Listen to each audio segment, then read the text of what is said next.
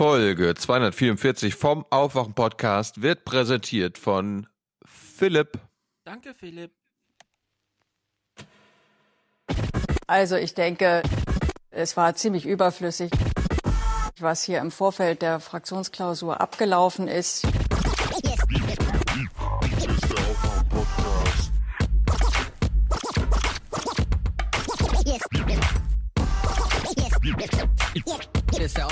Aufwachen-Podcast. Wake up.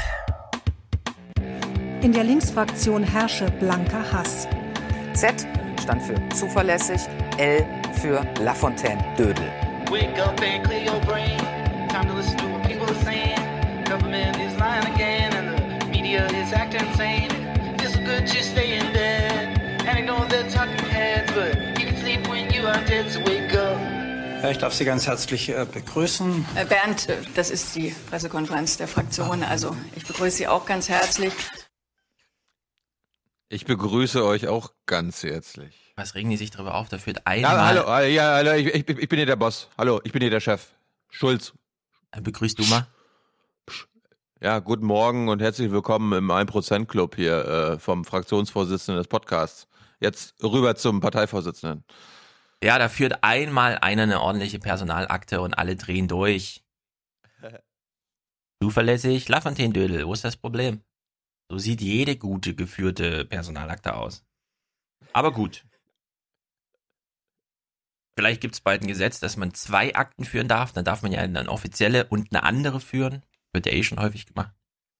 Hab ich nichts Weiß- dagegen. Finde ich gut. Weißt ja, Motto der, Zukunftsmotto ist. Zukunft ungewiss. Genau. So, hallo im 1% Club. Ye are many, they are few.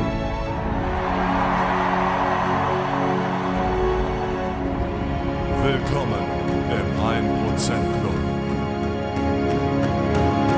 For peace, for justice and cooperation. Und das rufen wir wem zu? Heiko, Frank, Marcel, Nils, Stefanie, Alexander, Christian, Daniel, Arne, Marco, Sascha, der schickt 17,50 Euro. Wir wissen alle, was das bedeutet. Herzlichen Dank. Sebastian, Stefan, Leon, Robert, Domenico, Simon schickt 249, ist damit eingetaktet. Dauert nicht mehr lang, bis er auch Präsentator ist. Danke für die Gesprächstherapie zur Medienrealitätsbewältigung. Noch besser mit Alex. Also Tyler meint er. Dirk Valentin Holger schickt 6,50 Euro. Catering, liebe Grüße aus AG. Ich weiß nicht, was AG heißt, aber die Catering-Angelegenheit bezieht sich auf die Buchmesse. Weil ich war letzten Freitag spontan, weil es ja Frankfurt und so, ich kurz rüber geradelt zur Buchmesse. Wollte mal gucken, wie sehen die großen Stände so aus, was für Programm läuft. Es war super langweilig, plötzlich Hunger. Ich hatte Hunger. Also bin ich zum Monopolanbieter für Hotdogs gegangen. Hab mich noch kurz gewundert. Eine Gurken? Rieche echt nur so ein Würstchen im lapprigen Brötchen mit zu viel Ketchup drauf und irgendwelchen äh, Zwiebelkrümeln. Bitte, das kostet 6,50 Euro mit einer Cola. Hab ich zu spät gesehen. Und dann habe ich es nur noch vertwittern können, wie meine komische Wurst aussah. Na gut. Holger hat mich äh, hier gerettet. Sehr gut. Das ist doch. Äh, Das ist gut für unser Land. Ja, von dem ganzen, So eine Haltung. dem ganzen Nazi-Stress habe ich nichts mitbekommen. Zum Glück. Aber ich kann mir ungefähr vorstellen, wie es ablief. Jonas Konstantin, kontrovers ist doch nur der Diesel. Deswegen mehr Politikcast. Hm, weiß nicht genau, was das bedeutet. Bernhard Thorsten schickt 30 im Dauerauftrag. Ey, ey, ey, vorbildhaft, möchte ich sagen. Karl Dennis. Dennis schreibt, aufwachen. Danke für den Podcast und bitte mehr mit Hans. Er ergänzt euch so gut. Das stimmt. Sebastian, regelmäßiger Unterstützungsbeitrag aus Frankfurt Main. FFM kürzt er es ab. Sehr gut. ich möchte mal, falls wir Hörer aus Frankfurt an der Oder haben, dass die sich mal wenigstens melden. Einfach nur Ja. Faust hoch. Ja. Uns Faust. gibt's auch. Faust hoch für Frankfurt oder. Jawohl. Bernhard, ganz treu natürlich. Daniel, Claudia, danke, danke, danke, schreibt sie. Bitte, bitte, bitte, Claudia. Jean-Marie, 100 Jahresbeitrag, jetzt auch in Luxemburg gehört. Top. Roman schickt 70. So macht das Pendeln und Abspülen Spaß. 50 für Aufwachen, 20 für Jung und Naiv. Sehr gut. Konrad, dann die Hörgemeinschaft, Linda, Lydia und Robert, auch ganz treu. Tim danken wir, Tobias, Dauerauftrag 4,20 Euro pro Woche. Weiter mit der guten Arbeit. Alles klar. Michael schickt 40. Ali, Esther, for the many and the few. Five for Tilo, five for you. 10 Euro. Katharina, Liebesgrüße von Oma Erna und der Clubbeitrag für Oktober. Sehr gut. Stefan, danke euch. Folge 229 zu Afghanistan. Beste. Ausrufezeichen. Hm. Hartmut das Gefühl, schickt. das, das Gefühl hatte ich auch. Das spüren wir ja alle. Die Bürgerinnen und Bürger spüren das. Und auch die Bürger. Hören wir. Hartmut schickt 50. Lieber Stefan, lieber Thilo, herzlichen Dank sowohl für die differenzierte Betrachtung der Bundestagswahl als auch die kritische Reflexion der dazugehörigen Berichterstattung. Ed Stefan, ich würde mir sehr wünschen, dass du einen Podcast zum Thema Familie aufnimmst. Kontext, befristete Arbeitsverträge, Unsicherheit, Vereinbarkeit, Familie und Beruf, stagnierende Geburtenraten etc. Liebe Grüße, Hartmut.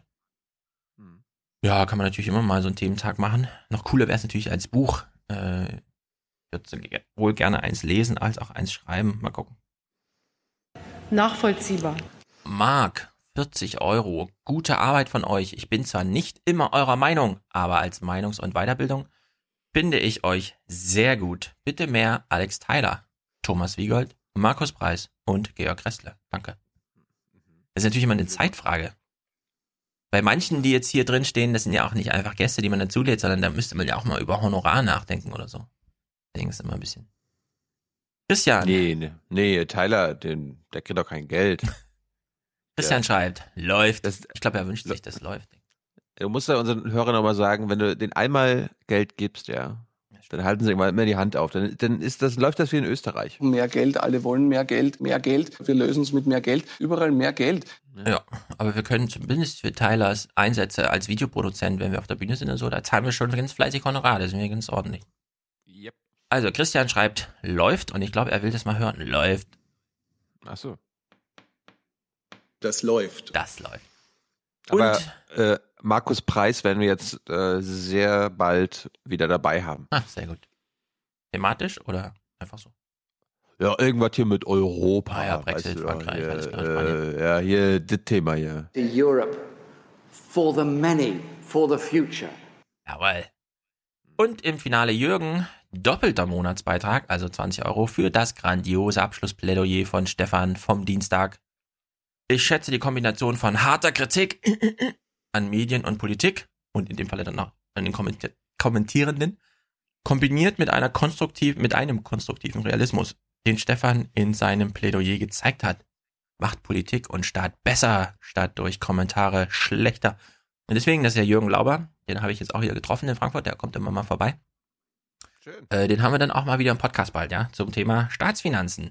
Und zwar nicht im Sinne der FDP, gibt's den Bürgern wieder, sondern gebt's für die Bürger aus. Nochmal eine ganz neue Dimension, über die man mal sprechen kann.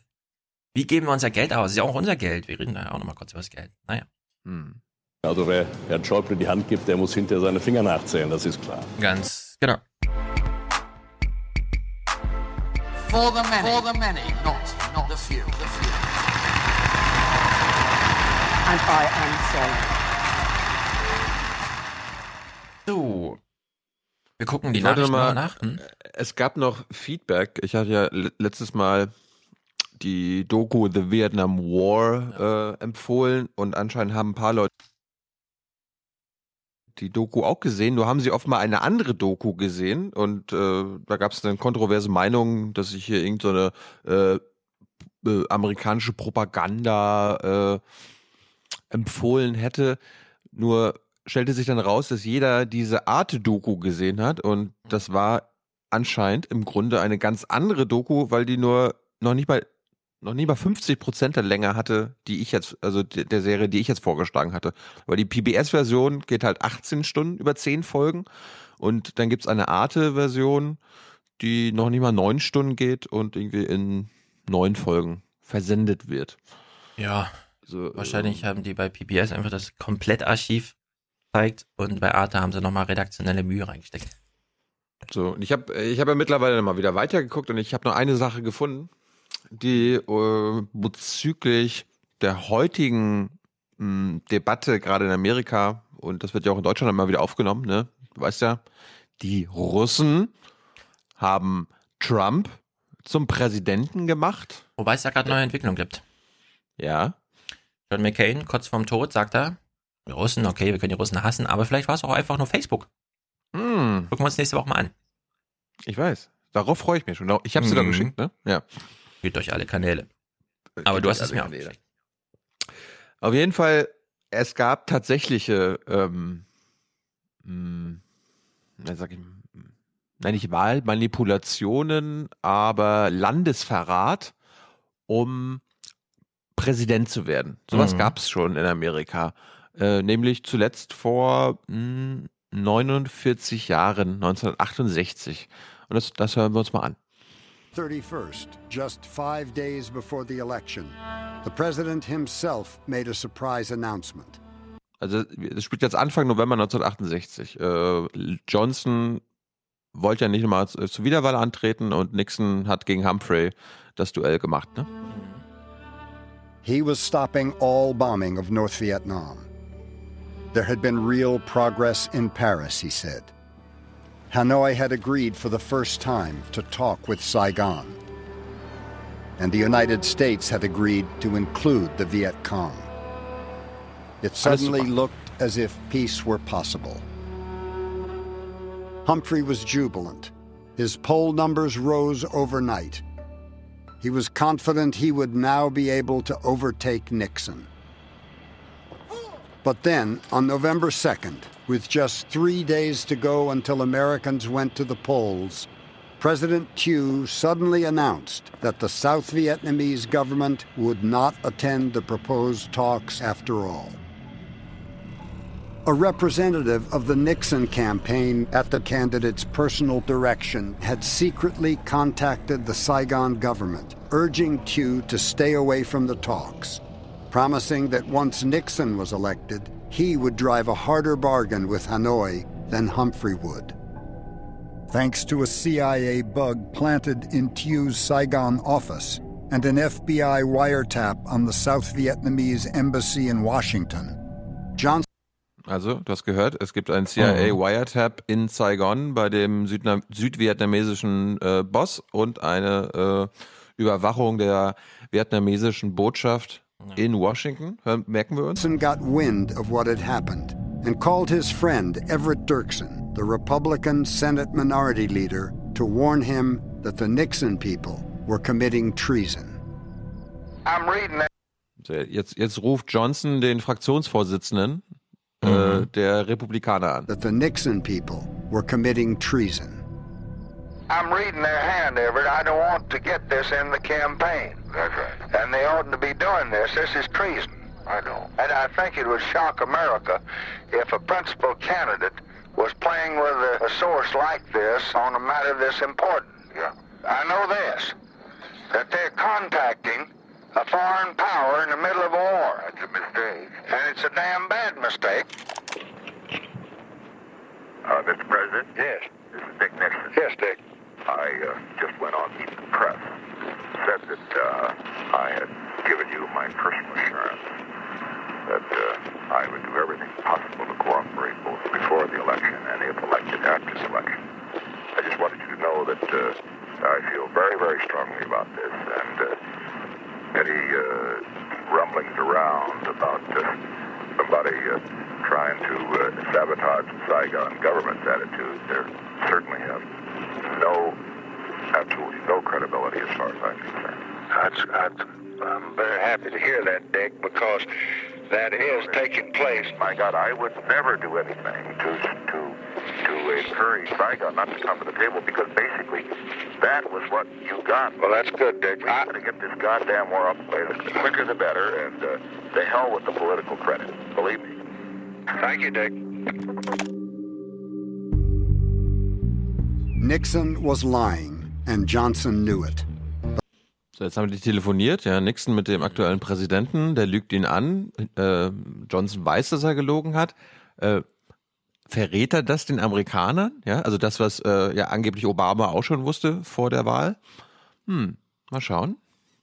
But to go public with the information, the president would have to reveal the methods by which he had learned of the Republican candidate's duplicity. He was unwilling to do so. Nixon's secret was safe. The American public was never told that the regime for which 35,000 Americans had died had been willing to boycott peace talks to help elect Richard Nixon, or that he had been willing to delay an end to the bloodshed in order to get elected. At 10:45 this morning, Eastern Standard Time. On election day, Richard Milhouse Nixon won the presidency with 43.4% of the vote. Hubert Humphrey received 42.7%.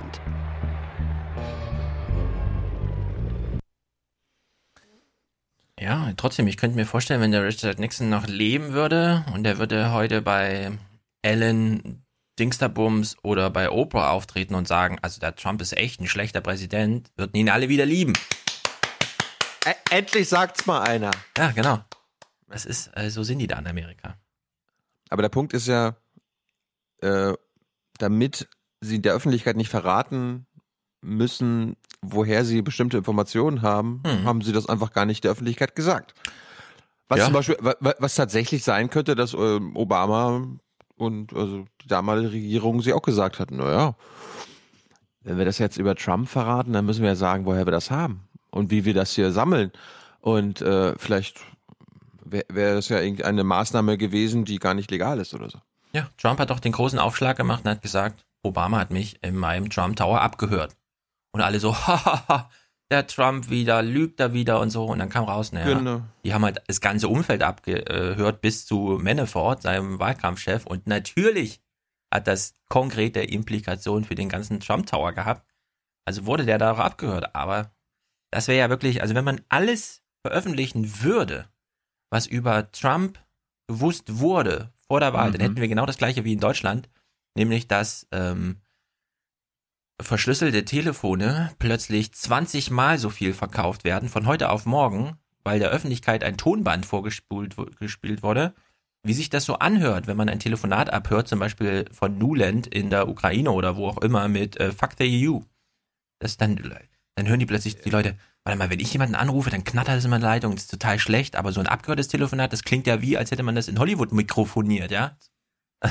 Sozusagen, die Abhörtechnik ist noch viel besser als die Übertragungstechnik selbst. Und in der Hinsicht darf man das der Öffentlichkeit nicht sagen, dann nimmt man lieber vier Jahre Trump in Kauf, ja, bevor man hier die NSA auffliegen lassen muss und so. Bin ich auch. This, this, this is fake news. Ich meine, das ist nun mal alles bekannt, ja. Ich meine, Trump nutzt jetzt nicht so viele Computer und hat auch kein, na gut, er hat dieses komische Samsung-Handy von damals und so. Also er nutzt es jetzt nicht so ausgiebig, aber es ist trotzdem alles minutiös bekannt, was Trump da irgendwie macht, ja. Und in der Hinsicht tun sie gut daran, nichts weiter zu sagen, weil sie, glaube ich, auch wissen, so viel steckt hinter Russland nicht drin. Jetzt haben sie diese 100.000 Facebook-Ads, an denen sie sich da äh, hochhangeln, aber das, das ist Facebooks Geschichte. Das finde ich auch Das- super interessant. Ich habe da am Wochenende so einen schönen Artikel von Christian Stöcker, den ich eigentlich sehr schätze, der dann auch so, einen- so einen Artikel geschrieben hat mit, oh, jetzt, jetzt haben wir hohe Wahrscheinlichkeiten, dass die Russen das waren. Mhm. Ja, wegen den Facebook-Sachen und so. Ja. Weil sie Apropos- 100.000 weil sie 100.000 Dollar ausgegeben haben. Genau. Apropos Facebook und der ganze Kram, ich möchte nochmal anschließen an ähm, meine Kritik an Kommentatoren, weil die Frage ist ja, welche meine ich jetzt eigentlich? Alle? Manche? Welche? Ich möchte ganz konkret sagen, ich meine alle, die sich angesprochen fühlen. so. Gibt ja noch, gibt ja noch ein Outro dazu heute. Okay. Verabschieden wir mal Schäuble. Schäuble war sehr lange Finanzminister in Deutschland. Nicht nur. Äh, er bekommt hier das eine oder andere Geschenk. Letzte Woche, also wir gucken ja die letzte Nachrichtenwoche, war zum Beispiel letzte Euro-Gruppe mit Schäuble. Er hat Geschenke bekommen. Am Schluss gibt sogar ein Geschenk für Wolfgang Schäuble. Der slowakische Finanzminister überreicht dem Deutschen eine grüne Kiste mit 100-Euro-Noten im Schäuble-Look. Ausgerechnet Geldscheine zum Abschied für Europas Sparfuchs. Wolfgang Schäubles letzte Eurogruppe. So viel Schulterklopfen, Händeschütteln und Wehmut war nie. Was macht denn eigentlich dieser Dijsselbloem da immer noch? Das frage ich mich auch. Wie viel Prozent er kriegt? 12 Prozent. Seine Partei ist verschwunden, gilt jetzt so als Vorreiter verschwindender sozialdemokratischer Parteien. Liebe Holländer, wir haben doch wahrscheinlich ein, zwei Hörer da. Ja. Was ist denn mit eurer Regierungsbildung los? Ja. Wie, lang, wie lange dauert das denn bei euch? Habt selbst ihr noch hier in Deutschland, äh, se, se, selbst hier in Deutschland wird schon sondiert, ja? genau. gab ja gestern irgendwie ganz spontan Interviewmöglichkeit mit einem gewissen Robert Habeck. Habe ich, habe ich dann auch genutzt. Sodass wir jetzt dieses CDU-Interview, was eigentlich für Sonntag geplant war, mit Eckhard Rehberg verschieben und äh, Robert Habeck am Sonntag senden. Sehr gut, wir sind gespannt. Hm. Der grüne Blick auf die Sondierung, ja, ja. Es ist, ist, ist lustig. Hm. So, Schäuble, hm. Letzte Eurogruppe. Diesen Mittwoch war ja letzte Kabinettssitzung. Steffen Seibert hat ihn auf Twitter verabschiedet. Heute letzte Kabinettssitzung mit Wolfgang Schäuble. Seit 1984 im Kabinett, 21 Jahre davon als Minister. Herausragender Dienst für Deutschland. Zitat Ende. Also, Für Deutschland. der saß Deutschland! 33 Jahre mit im Kabinett. In allen möglichen Funktionen. Der war bestimmt zum, also Kanzleramtschef unter Kohl oder so. Ja, Hier mal Staatssekretär, da selbst, Minister selbst, unter Schrö selbst unter Schröder und Fischer war er schon sieben Jahre irgendwie. Geheimdienstkoordinator wahrscheinlich. Das war so geheim. Stimmt, die, ja, wie ist denn das dann gerechnet? Naja, ist jedenfalls, es ist krass. Lang, Das lang, Hallo. lang. Einfach, wenn, wenn Seibert was twittert, gar nicht so weiter drüber nachdenken. Ich spreche hier Ihnen gegenüber die Wahrheit. Das ist mein Ansatz. Ja, ich möchte nur sehr dafür werben, dass Sie unseren glasklaren Erklärungen Glauben schenken. Aber seit 84 am Kabinettstisch. Ja tatsächlich mit Unterbrechung. Ja, klar. Was ist denn los bei Seibert? Na gut. Wer weiß. Beat, vielleicht Das, darf er äh, noch nicht 280. Muss Ihnen jetzt als Antwort hier reichen. Ja, vielleicht darf er noch nicht 280 Zeichen schreiben, wie wir alle. Das ändert sich dann. Ich kann es auch noch nicht. Kommunikation wird besser. Ne, Es gibt so ein kleines Skript, das man sich installieren kann. Dann kann man es zumindest im Browser machen. So, Schäuble interessiert uns natürlich eigentlich nur, wir gucken ja in die Zukunft äh, wegen Europa und so weiter. Varoufakis hat ihn auch nochmal verabschiedet. Und er gibt nochmal den einen oder anderen Hinweis auf kommende deutsche Regierung. Als Schäuble 2009 Finanzminister wird, stellt sich heraus, dass das griechische Haushaltsloch viel größer ist als geschätzt. Spanien, Portugal und immer wieder Griechenland verordnet der deutsche Zuchtmeister einen harten Sparkurs. Das Ringen um Reformen mit Athen und seinem widerspenstigen Finanzminister Yannis Varoufakis führt 2015 fast zur Katastrophe. Schäuble schlägt Griechenland vor, den Euro zu verlassen. Am Ende lenkt er ein und verhandelt das nächste Rettungspaket. In Athen ist der Deutsche bis heute eine Unperson. Der Zufall will es, dass sein griechischer Widersacher an Schäubles letztem Tag sein neues Buch vorstellt. Natürlich eine Abrechnung mit Europas Sparkurs. Herr Schäuble geht, der Schäublismus aber bleibt und er wird stärker werden denn je. Die FDP wird Schäubles Sparkurs fortsetzen, ohne aber über seinen europäischen Geist zu verfügen. Das ist die schlimmstmögliche Kombination. Ja, Boing. also man hört jetzt immer wieder aus allen Richtungen, diese große Angst vor der FDP. Und selbst er sagt nochmal, also Varoufakis, ah, also wenn man die Option hätten, dann doch lieber den Scheiß von Schäuble mit Schäuble, also mit einem gewissen Gespür für Europa, anstatt jetzt irgendwie Christian Lindner, der jetzt Europa nur noch so äh, Portokassenmäßig über äh, seinen Spezi, äh, wie heißt er nochmal, Dingsdabums, Laff, La, äh, Graf Lambsdorff zu channeln und so weiter und Kubicki als so ein äh, Styler da ins Kabinett zu schicken. Naja, dieses Buch, was er vorstellt, ne? Lindner? Ich habe gerade Herr Lindner gehört. Stimme Herr? Lindner, Sie äh, sehen viel besser aus als früher, so verbraucht. Genau. Also dieses Buch von Varoufakis, was er ganz zufällig in dieser Abschiedszeit von Schäuble vorgestellt hat, na, da hätte man auch noch mal mehr zu sagen können. Also es heißt auf Deutsch die ganze Geschichte, die ganze Geschichte meiner Auseinandersetzung mit Europas Establishment. Paul Mason, den kennen wir ja so als den Postkapitalismus-Autor, der auch gerade Corbyn immer schön die linke Hand hält und so, hat im Linker Guardian, Spinner. genau, hat im Guardian nochmal geschrieben, eine der besten politischen Memoiren überhaupt. So eine präzise, detaillierte Beschreibung moderner Macht hat man noch nicht gelesen. Der Hinsicht, ich glaube, das ist auch interessant. Das Buch äh, hat als Datengrundlage beispielsweise diese Tonaufnahmen, die so lange umstritten waren. Darf man jetzt eine Tonaufnahme anfertigen oder nicht. Also das, das ist dieses Buch, was man jetzt lesen muss, ja, wo nochmal aus dem inneren Zitatreich berichtet wird, wie das so abläuft in Europa, wenn die da in Verhandlungen treten. Und der Paul Mason als britischer Autor, fast britischer Politiker, zumindest auch schon Politikberater und so weiter, da kann man sich auch mal überlegen, welches Europabild in Großbritannien wird da gerade aufgemacht, wenn so ein Buch jetzt wieder Nahrung bietet und so, ja, also hinsichtlich Brexit und das alles. Paul, Paul Mason ist Politikberater auch, ja.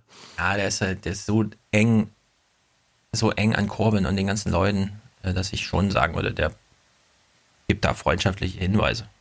Zumindest auf Twitter kann man es ja ganz eindeutig lesen. Wollen wir nicht auch eine Politikberatungsagentur aufmachen? Ja. Wen beraten wir dann? Äh, ja, alle außer die linken Spinner. Okay. Die haben ja eh kein Geld. Können uns eh nicht bezahlen. Ja. So, am Freitag ging es nochmal um Schäuble. wir haben jetzt eben schon diese europäische Dimension drin gehabt, ja. Paul Mason sagt, das Buch gegen Schäuble ist das geilste Buch überhaupt. Äh, alle sagen hier äh, Dings da Bums und so. Jetzt hören ja, wir mal. Äh, wer, wer einen gegen Schäuble Monolog hören will, der hört sich einfach Jung Naiv mit Varoufakis an. Da geht es ja auch quasi zu 50 Prozent um Herrn Schäuble. Ja, und da hat man es 20 Minuten, in dem Buch hat man es 10 Stunden im Monolog. Also es gibt jetzt genug Quellen, um sich mal richtig über die Deutschen aufzuregen. Weil da sollte man auch nicht eine differenzierte Betrachtung äh, erwarten. Ja, von außen geht Schäuble und die FDP kommt. Also da lohnt es sich jetzt nicht für irgendeinen Franzosen oder einen Briten tiefer nach Deutschland reinzugucken, ob es da irgendwo noch Gegenpositionen gibt. Wie auch immer, selbst wenn man nicht die europäische Dimension drin hat, Schäuble wird jetzt nochmal aus Deutschland verabschiedet. Wir hören die vier Parteien im Parlament, die mit ihm äh, zusammen da waren, also die AfD nicht, aber wir hören jetzt diese vier Stimmen, ja, FDP, SPD, Linke, Grüne und überlegen uns mal, na, aber wenn hier schon nichts Positives rumkommt, ja, was soll erst außerhalb Deutschlands äh, sein? Also wir hören uns mal diesen, äh, die Melodie an. Er war kein Gestalter, sondern er hat äh, einfach äh, genutzt, dass die Konjunktur gut ist und deshalb gab es eine schwarze Null. Er hat nicht entlastet, es gab lange keine Investitionen. Ich hätte mir gewünscht, wir hätten noch mehr strukturelle Veränderungen gemacht, eine Steu aktive Steuerpolitik, das heißt eine Entlastung bei den unteren Einkommen und eine höhere Belastung äh, bei äh, den hohen Einkommen. Äh, das war mit äh, Herrn Schäuble äh, nicht zu machen. Ich glaube, wir haben übrigens gerade die neue SPD-Hoffnung gehört. Ja. Der Carsten Schneider, das sind die charismatischen neuen Leute. Auf wen? Das ist wahrscheinlich der neue Corbyn, ne? Ja, ich meine, er regt sich jetzt auf über Schäuble, ja. Aber den hätte man auch mal über äh, Griechenland hören können, die letzten Monate und Jahre. Das war quasi oh. Martin Schulz 1-1, ja. Lindner hatte auch alles applaudiert, was äh, Schäuble in Sachen Europa und Euro gemacht hat. Ja. Meine Güte. Aber Carsten Schneider, irgendwann, irgendwann skandieren sie dann auf dem SPD-Parteitag, wo wir übrigens da sein werden im mhm. Dezember, mhm. Hörer. Okay, sind wir akkreditiert, ja? Oder ist ja, es schon soweit? Nee. Die Akkreditierung läuft noch gar nicht. Okay, stimmt. Aber die sind da kurzfristiger wir haben uns jetzt entschieden, das zu machen. Ja. Haben wir. Ja. Und dann, aber und dann skandieren wir da. Äh, Carsten Schneider. Ja, Carsten Schneider kommt ja aus dem Osten, Kretschmann kommt auch aus dem Osten. Ist, äh, der Osten blüht auf in SPD und CDU gerade auch. Ja, sehr gut. Sehr gut. Na, wir hören mal weiter eine Mitverantwortung trägt, dass Europa in keinem guten Zustand ist. Das wird er vermutlich völlig anders sehen. Ich glaube, dass es für viele auch als Befreiung angesehen wird, dass er nicht mehr Finanzminister ist. Die mir als Schwabe wohlbekannte Mentalität des mir gäbe nix, die ist schon manchmal richtig, aber manchmal brauchen wir auch eine Mentalität, die sagt, wir investieren in die Zukunft Europas. Und ich glaube, dieses Kapitel wird die nächste Regierung aufschlagen. So, also. Will Özdemir Bundespräsident werden? Mann. Ich weiß auch nicht. Er war kein Gestalter. Er hat sich zu sehr hier in die Ecke verzogen. Europa hatte nicht viele Liebenden und so. Wenn man jetzt wirklich mal Stimmen aus Europa hören würde, ja, also wenn das heute Journal oder die Tagesthemen jetzt mal so eine O-Ton-Collage Europa zu Schäuble. Ja, also, geht doch mal, außer, auf, geht außer, mal, geht mal auf Athen, in Athen auf die Straße oder so, da ja. ein paar O-Töne sammeln. Wenn du nicht direkt in der Eurogruppe fragst, du wirst mit Hass überschüttet, ja. Also Schäuble ist wirklich eine richtige Hassfigur geworden. Muss man echt mal sagen. Deswegen finde ich es ganz gut, dass dieser Hass jetzt gechannelt wird gegen die AfD als Bundestagspräsident. Also finde ich wirklich gut besetzt irgendwie. Weil da kann er oben sitzen und sagen, ey, hört mal zu, ja, ihr wollt hier irgendwie bla bla. Also ich wollte wirklich Griechenland aus dem Euro. Was wolltet ihr? Ja, kann er so fragen. Finde ich dann auch gut. Aber es ist halt wirklich, äh, also Deutschland steht in wirklich keinem guten Licht. Aber gut. Wir haben ja einen glänzenden Bundespräsidenten. Der hat den Papst besucht und der Papst hatte eine Frage, auf die Herr äh, Steinmeier, der ja von der SPD kommt, vielleicht eine Antwort hätte geben können, die er natürlich vor der Presse nicht gibt. Aber vielleicht war er dem Papst gegenüber ehrlich. Papst Franziskus hofft, dass sich Deutschland weiter in der Flüchtlingskrise engagieren wird. Das sagte er Bundespräsident Steinmeier, der zu seiner ersten Audienz im Vatikan war. Bei dem rund einstündigen Treffen sprachen die beiden nach Angaben Steinmeiers auch über den Ausgang der Bundestagswahl. So habe sich Franziskus nach Gründen für den Wahlerfolg der AfD erkundigt. Da wäre man gerne Vatikanmaus gewesen Ja, und hätte zugehört, was der deutsche Präsident dem katholischen Oberhirten da sagte in Rom. Mir ist ja egal, was er Junge, du hast nichts kapiert. Genau, mir ist total egal, was er tatsächlich gesagt hat. Wir können einfach vermuten, was er hätte sagen müssen, nämlich, ja, mein Kumpel Martin, der wollte damals, der hat gesagt, Steini, dein Ergebnis schaffe ich auch, 23 Prozent. Dann haben wir ja diese AfD, das heißt, dann reicht's nicht für Schwarz-Gelb, wie bei dir damals. Wenn ich die 23 mache, dann reicht's wenigstens nicht für Schwarz-Gelb. Du Loser hast noch Schwarz-Gelb zugelassen. So, und dann leider haben sie 23 Prozent nicht geschafft, sondern nur 20. Und dann hat, und dann hat Francisco zurückgefragt, äh, wofür steht nochmal das S in SPD? Und dann hat Lieber er gesagt, Frank Walter? das schreiben wir doch klein. Siehst du das noch, das S? Das sollte eigentlich klein sein. Naja, kommen wir mal zu etwas Komischen. Ich wollte jetzt wirklich gerne mal, also ich möchte jetzt gerne mal Kommentare hören zu diesem, was, was wird hier jetzt, was, was soll das hier? IG Metall hat irgendwie einen Aufschlag gemacht, keine Ahnung, es ist ja immer lange Vorbereitung, dass man dann mal im Heute-Journal da ist. Spielt, also spielt dann auch auf den nächsten 20 Vor-Ort-Konferenzen irgendwo eine Rolle, dass das Heute-Journal nochmal gespielt wird, weil es irgendein Thema aufgegriffen wurde, aber welches Thema wurde nie aufgegriffen? Also irgendwas ist mit IG Metall und weniger Arbeit und so. Ich habe ja auch mal ein bisschen für die IG Metall gearbeitet. Ich verstehe es ehrlich gesagt nicht. Ich wusste auch, dass Arbeitszeit ein großes Thema ist, vielleicht sogar zum Wahlkampf, aber ich es nicht. Jetzt, outet, jetzt outest du dich schon, ja? Hast du, hast du mit unserer Politikberatungsagentur schon vorher angefangen? Ein bisschen. Also wir hören mal hier zu. Ich, ehrlich gesagt, ich verstehe es nicht.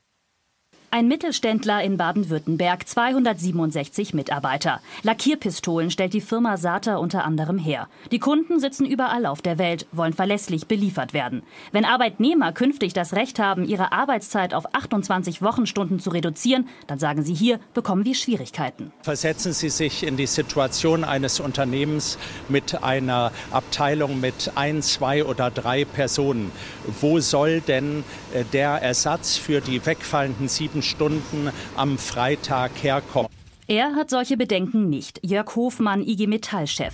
Starre Arbeitszeiten, aus seiner Sicht nicht mehr zeitgemäß. Der Arbeitgeber der Zukunft, sein Credo, muss sich mehr den Lebensumständen der Mitarbeiter anpassen. Die Beschäftigten sind sehr wohl bereit, Flexibilität zu zeigen, wenn es um Arbeitszeiten geht. Aber sie sind genauso der festen Auffassung, dass es keine Einbahnstraße sein kann. Der, der die Oma regelmäßig einmal in der Woche zum Arzt fahren muss, kann das nicht neben einem Vollzeitjob Konkret will die IG Metall neben 6% mehr Geld deshalb Folgendes. Ein Arbeitnehmer soll seine Arbeitszeit auf 28 Stunden pro Woche reduzieren können, zeitlich begrenzt auf maximal zwei Jahre. Er verdient dann allerdings auch weniger.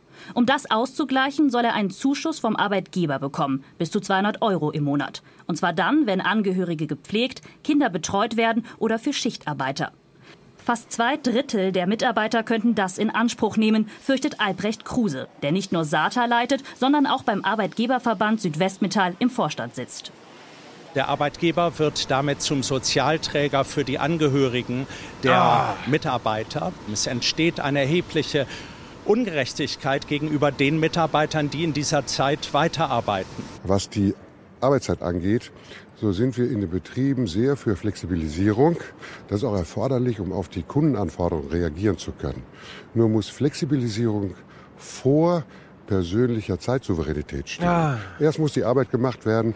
Widerstand der Arbeitgeber gegen die Gewerkschaft Usus vor Tarifverhandlungen. Und doch ist der Widerstand in puncto 28-Stunden-Woche aus Expertensicht einer, den die Gewerkschaft am Ende nur schwer brechen kann. Das ist eben eine Forderung, die nur deshalb so äh, problematisch ist, weil die Arbeitslosigkeit in Deutschland ohnehin so niedrig ist und weil äh, wir eben ohnehin nicht genug Fachkräfte haben. Und äh, die Widerstände daher werden äh, äh, bei den Arbeitgebern sicherlich sehr groß sein.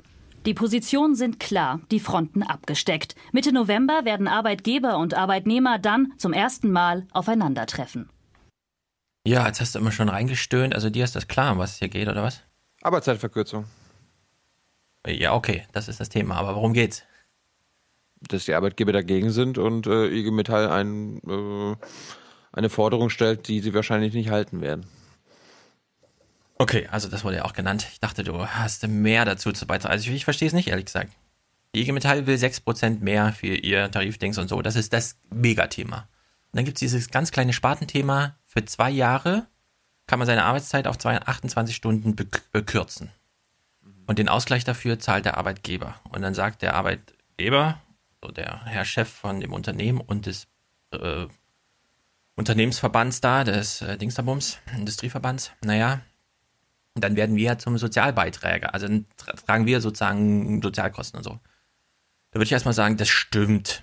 Auf der anderen Seite finde ich, hat er auch recht, wenn er sagt, naja, ich meine, ich habe hier halt, da arbeiten halt drei Leute, ja, das sind hier Maschinen für 100 Millionen, da arbeiten drei Leute, weil mehr brauche ich nicht. Und wenn einer davon jetzt sagt, ich arbeite fünf Stunden weniger, was mache ich dann mit den anderen fünf Stunden? Dieses qualifizierte Personal. Dann musst du den vierten einstellen.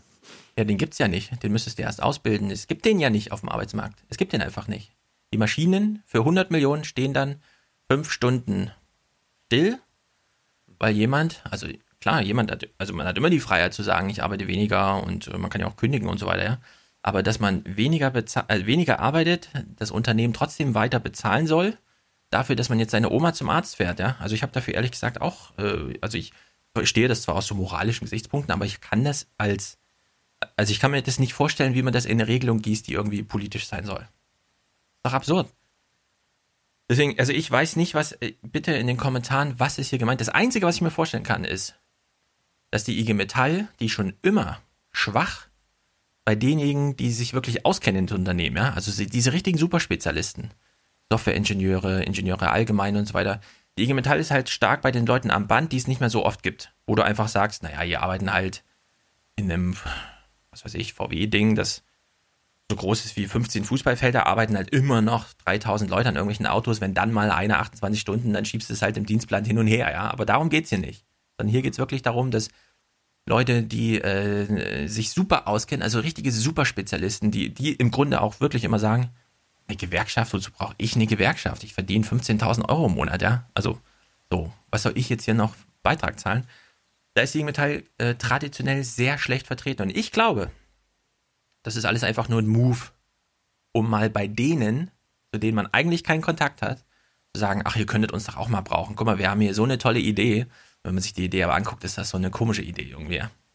Also es ist wirklich, ich finde, es ist einfach eine komische Idee das, was bisher unter Arbeitszeit wird auch Wahlkampfthema, davon haben wir gar nichts mitgekriegt, äh, geredet wurde, das sah ganz, ganz anders aus. Das war hier nicht so, so ein komisches Quatschzeug. Ja, du machst mal zwei Jahre, 28 Stunden und so ein Kram und kümmerst dich um die Pflege von irgendwem. Also das, ich finde das irgendwie alles, das, das ich verstehe es nicht, aber ich würde es gern verstehen. Also in der Hinsicht bitte Kommentare, weil ich bin weiterhin der Meinung, äh, hier geht es um diese Berufsfelder, wo du eben sagst, naja, das ist schon alles wegautomatisiert und das, was noch nicht wegautomatisiert wurde, ist aus einem bestimmten Grund nicht wegautomatisiert, nämlich es ist so speziell, es kann nicht jeder und vor allem nicht eine Maschine. Und das, das heißt stimmt. ausdrücklich, das stimmt, aber, aber da gibt es dann keinen äh, Ersatz äh, für diese ja. fünf Stunden, die dann die Woche übrig bleiben, sondern dann steht der Maschinenpark einfach still. Das stimmt, dass es nicht jeder kann. Da bin ich vollkommen bei dir. Nur, die wollen ja sich auch wehren gegen die Arbeitgeber, die wollen, also wenn der Arbeitgeber da so eine drei Fachkräfte hat, die nur den, am, am Band stehen können und der sagt dann so, ja, hier aber nur, ihr kommt aber nur Freitagnachmittag, hm, Samstagmittag, äh, ich brauche euch nochmal am Sonntag. Also das meinten sie ja mit dem Flexibilisierungswahn der Arbeitgeber. Ja, aber ich glaube, und, äh, und, ja. und, und, und, sie versuchen halt dagegen zu halten und sagen, na gut, äh, dann wollen wir aber auch weniger arbeiten. Also ich glaube eben, das, das führt da in die Irre, weil wenn man in die Unternehmen reinguckt, dann sieht man einfach, wenn solche Stellen, um die es hier geht, ausgeschrieben werden, wissen die Unternehmen, scheiße, das kostet uns jetzt 500.000 Euro und drei Jahre Zeit. Weil selbst der Superspezialist, den müssen wir hier einarbeiten, das dauert alles, der muss die Leute kennenlernen, pipapo. Und nach drei Jahren haben wir ihn dann soweit, ja. Also hier, die IG Metall macht hier, glaube ich, Politik für Leute, die so wichtig sind im Unternehmen, dass sie mit dem Chef per Du sind und vielleicht sogar mehr verdienen als der Chef. Ja. Für die wird hier irgendwie Politik gemacht, ja. Und das verstehe ich irgendwie nicht. Ich hätte mir mehr gewünscht, dass man hier wieder den, den großen Fokus legt und nicht auf so Spezialdinger irgendwie. Also ich habe es ehrlich gesagt wirklich nicht verstanden. Das vielleicht ist wirklich alles so merkwürdig mittlerweile. Wir haben da bestimmt mindestens einen Hörer oder eine Hörerin, die Mitglied bei der EG Metall ist. Ja, irgendwer kann uns das mal erklären. Und ich ja. möchte auch in dem Zuge, falls das jemand weiß, mal wissen, wo ist jetzt eigentlich die Arbeitszeitkampagne im Wahlkampf gewesen? Damit wollten die Gewerkschaften nachdem sie ihre großen Befragungen gemacht haben unter Mitgliedern eigentlich und so mit der SPD und bla bla. Fing ja gut an mit der äh, Thema, also mit der Arbeitsrede äh, in Bielefeld damals im Mai oder wann das war von Martin Schulz, ja. aber danach kam ja nichts mehr.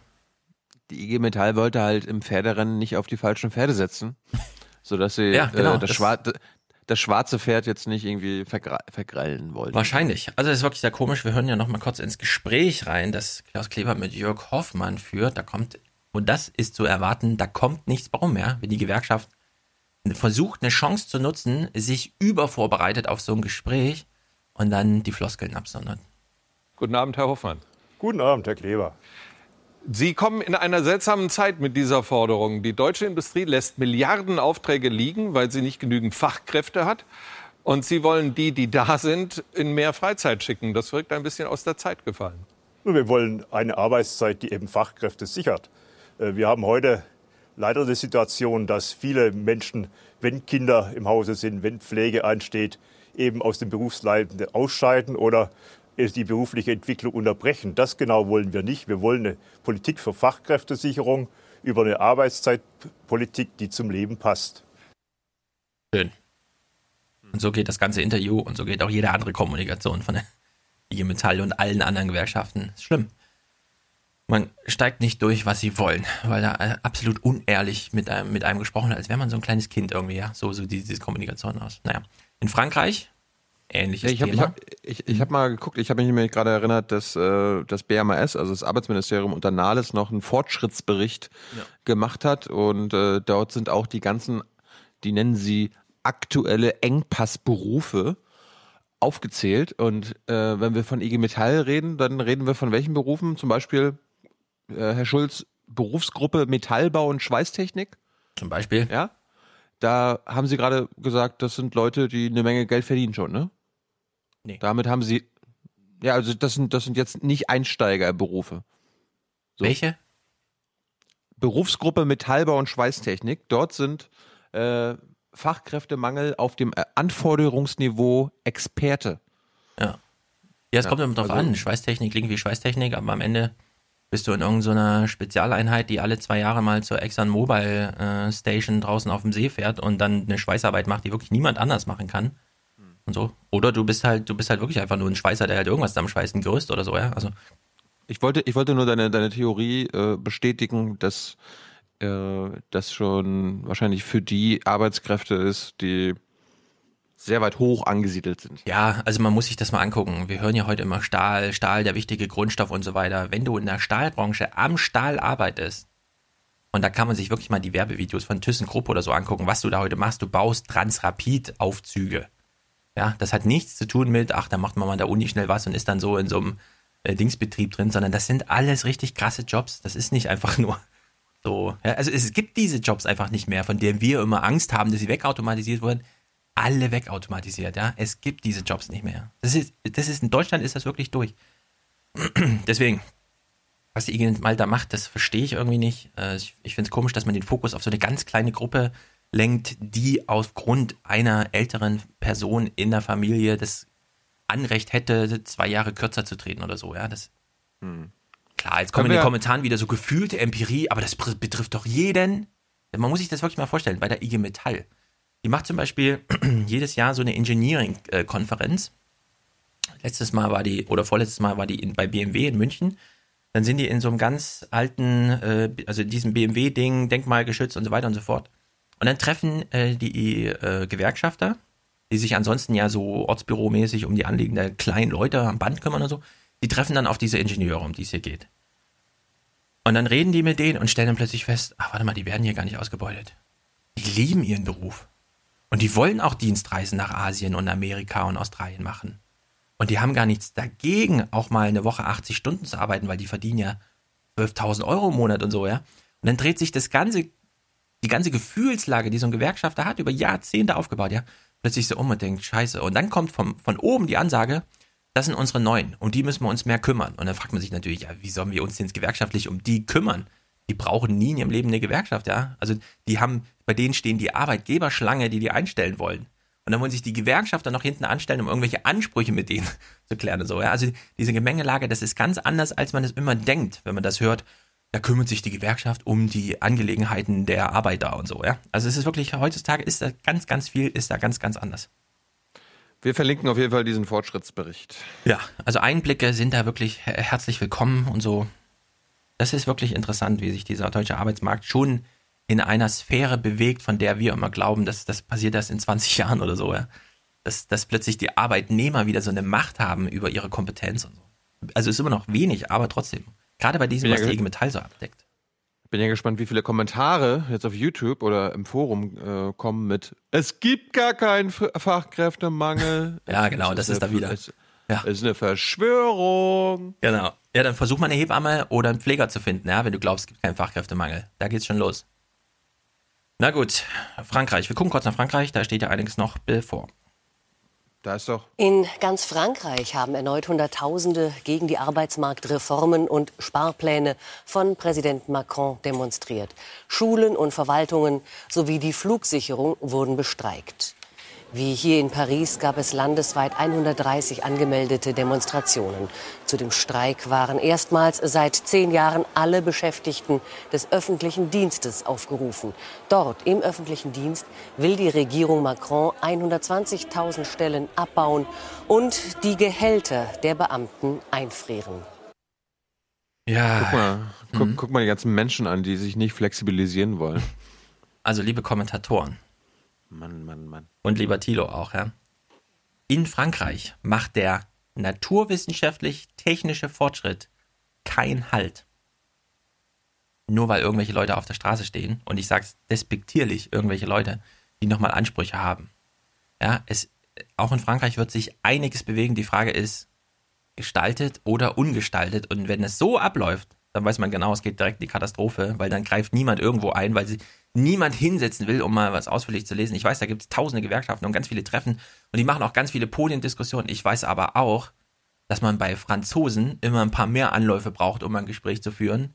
Ja, und selbst wenn man dann aus Berlin nach Paris anreist, heißt es, ach so, das war ja eigentlich unser Thema. Jetzt haben wir so schön gegessen, das können wir dann beim nächsten Mal besprechen, worüber wir eigentlich reden wollten und so, ja. Also habe ich erst diese Woche wieder gehört, solche Geschichten. Das ist einfach, Frankreich muss sich hier auch jetzt mal bewegen. Liebe Leute, macht es mit eurem Präsidenten und nicht gegen ihn, weil gegen, da passiert dann gar nichts. Ja? Also in der Hinsicht, wir haben ja auch das, schon äh, im Forum Leute verkretzt, weil der macht doch nur Agenda 2010 jetzt in Frankreich. Nee. Also das muss man sagen, so schlecht sind die äh, französischen Gewerkschaften nicht aufgestellt, dass das nicht passieren kann.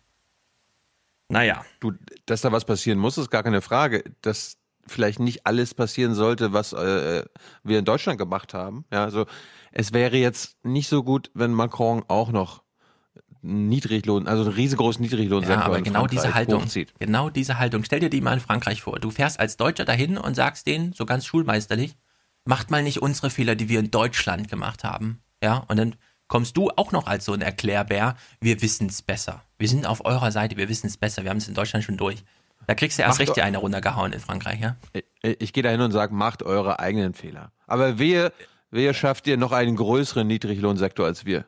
Wir sind Nummer eins. Ja, genau. Das, das, das wäre sozusagen, ne? dass man sagt, ey Leute, der Niedriglohnsektor ist äh, abgedeckt. Wobei der Niedriglohnsektor ist ja mal sehr lokal. Also, der Typ, der in deinem Supermarkt die Tüten einräumt, das nützt ja nichts, wenn der das in Stuttgart macht. Das müsste er dann schon in Paris machen, ja. So in der Hinsicht kann man den Niedriglohnsektor überall erfolgreich aufbauen. Aber ich glaube, die Franzosen, also, naja, wie auch immer. Manche kennen sich aus, manche kennen sich nicht aus. Viele Kommentatoren kennen sich nicht aus. Ich kenne mich auch nicht besonders aus, aber ich möchte darauf hinweisen, Hartz IV droht jetzt nicht unbedingt in Frankreich. So stark sind die Gewerkschaften da noch. Das ist halt eine typisch deutsche Sache gewesen damals. Jetzt kommt eine Sache, die ich interessant finde. Eigentlich gucken wir hier nie irgendwelche Unfälle, Katastrophen, bla bla, aber die hier doch mal. Die Bilder aus der Nacht. Funken fliegen über die Straßen, das Feuer wütet, gefährlich nah die Flucht, lebensgefährlich, keiner weiß so richtig wo lang, eingekesselt von Flammen. Überall brennt. Ich bin schon mehrmals woanders lang geschickt worden. Wie kommen wir bloß hier weg? Wir sind von Flammen eingeschlossen. Grauenhaft. 17 Brände an verschiedenen Orten im Norden Kaliforniens quasi zeitgleich ausgebrochen. Besonders betroffen die beliebte Weinbauregion Napa Valley und Sonoma. Windgeschwindigkeiten von bis zu 120 Stundenkilometer mancherorts fachen das Feuer auch in der zweiten Nacht immer wieder an. Ja, also die Windgeschwindigkeiten kennen wir von Xavier. Da fallen Bäume um, da fliegen Dächer weg und so weiter. Danach steht der Zugverkehr still. Nur hier nicht mit Wasser vermengt, sondern mit Feuer. Jetzt gibt es ja in Amerika diese typischen, Deutschland auch immer häufiger, Städte sind so, also Vorstädte sind so komisch aufgebaut, dass wirklich alle 20 Meter steht ein neues Haus und dazwischen sehr viele Büsche und Garten und so ein Kram. Also leicht entflammbares Zeug. Und dann gibt es ja Satellitenbilder von oben, dass wirklich solche äh, Dinger einfach, also 800 äh, Gebäude in so einer 1000 Gebäudesiedlung sind einfach abgebrannt. Und zwar innerhalb von einer halben Stunde, weil das Feuer da so schnell drüber ging. Warum konnte man so wenig nur warnen? Also warum sind die Leute sozusagen in der letzten Minute, wenn vor ihrem Fenster das Feuer sichtbar war, erst weggerannt? Und da gab es sehr interessante Diskussionen jetzt in Amerika, die habe ich zum Beispiel bei Twitter oder so äh, im Podcast gehört. Die, man weiß nicht mehr, wie man die Amerikaner heute erreicht. Alle haben nur noch ihr, äh, ihre Smartphones in der Hand. Äh, keiner hört mehr Radio. Alle haben nur noch Netflix laufen. Im Fernsehen kannst du keine Durchsagen mehr machen, die irgendwen erreichen. Ne? Keine Festnetzleitungen Du hast halt ein Handynetz und dann hast du Leute, die haben WhatsApp offen. Und man weiß heute nicht, wie man sie erreicht. Das ist in Deutschland auch ein zunehmendes Problem, weshalb es jetzt Katwan und sowas gibt, um die Leuten einfach mal zu sagen, weil ich habe es ja selber hier festgestellt, ja. Hier sind nachts Räumungen, Evakuierungen wegen äh, Bombenfunden von damals. Drei Häuser weiter mussten sie raus. Wir haben davon nichts mitbekommen, bis die Freunde bei uns klingelten und fragten, ob sie bei uns übernachten können, ja. Also es gibt ein echtes Problem in dieser neuen Kommunikationswelt, Leute noch zu erreichen, wenn man mal jemanden erreichen muss. Sirenen stehen auch nicht mehr rum, um irgendwelche Warnungen zu geben, wenn du nicht direkt neben dem Industriepark wohnst, sodass man die dann mal dafür benutzen kann. Ja, also es ist wirklich hochdramatisch irgendwie. Äh, gibt keine allgemeinen Kommunikationswege mehr. Alle sind nur noch ans Internet angeschlossen und das Internet kann auch relativ schnell ausfallen. Also ist da wirklich äh, erstaunlich, dass der Rundfunk da so völlig gescheitert ist. Na gut, anderes Ding, äh, die Türkei. Ich habe es nur mal reingenommen, weil ich mich ehrlich gesagt mittlerweile frage, müssen wir nicht von politischen Geiseln sprechen?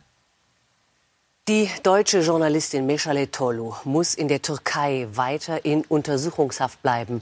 Ihr Prozess in Istanbul wird erst am 18. Dezember fortgesetzt. Acht Mitangeklagte wurden freigelassen.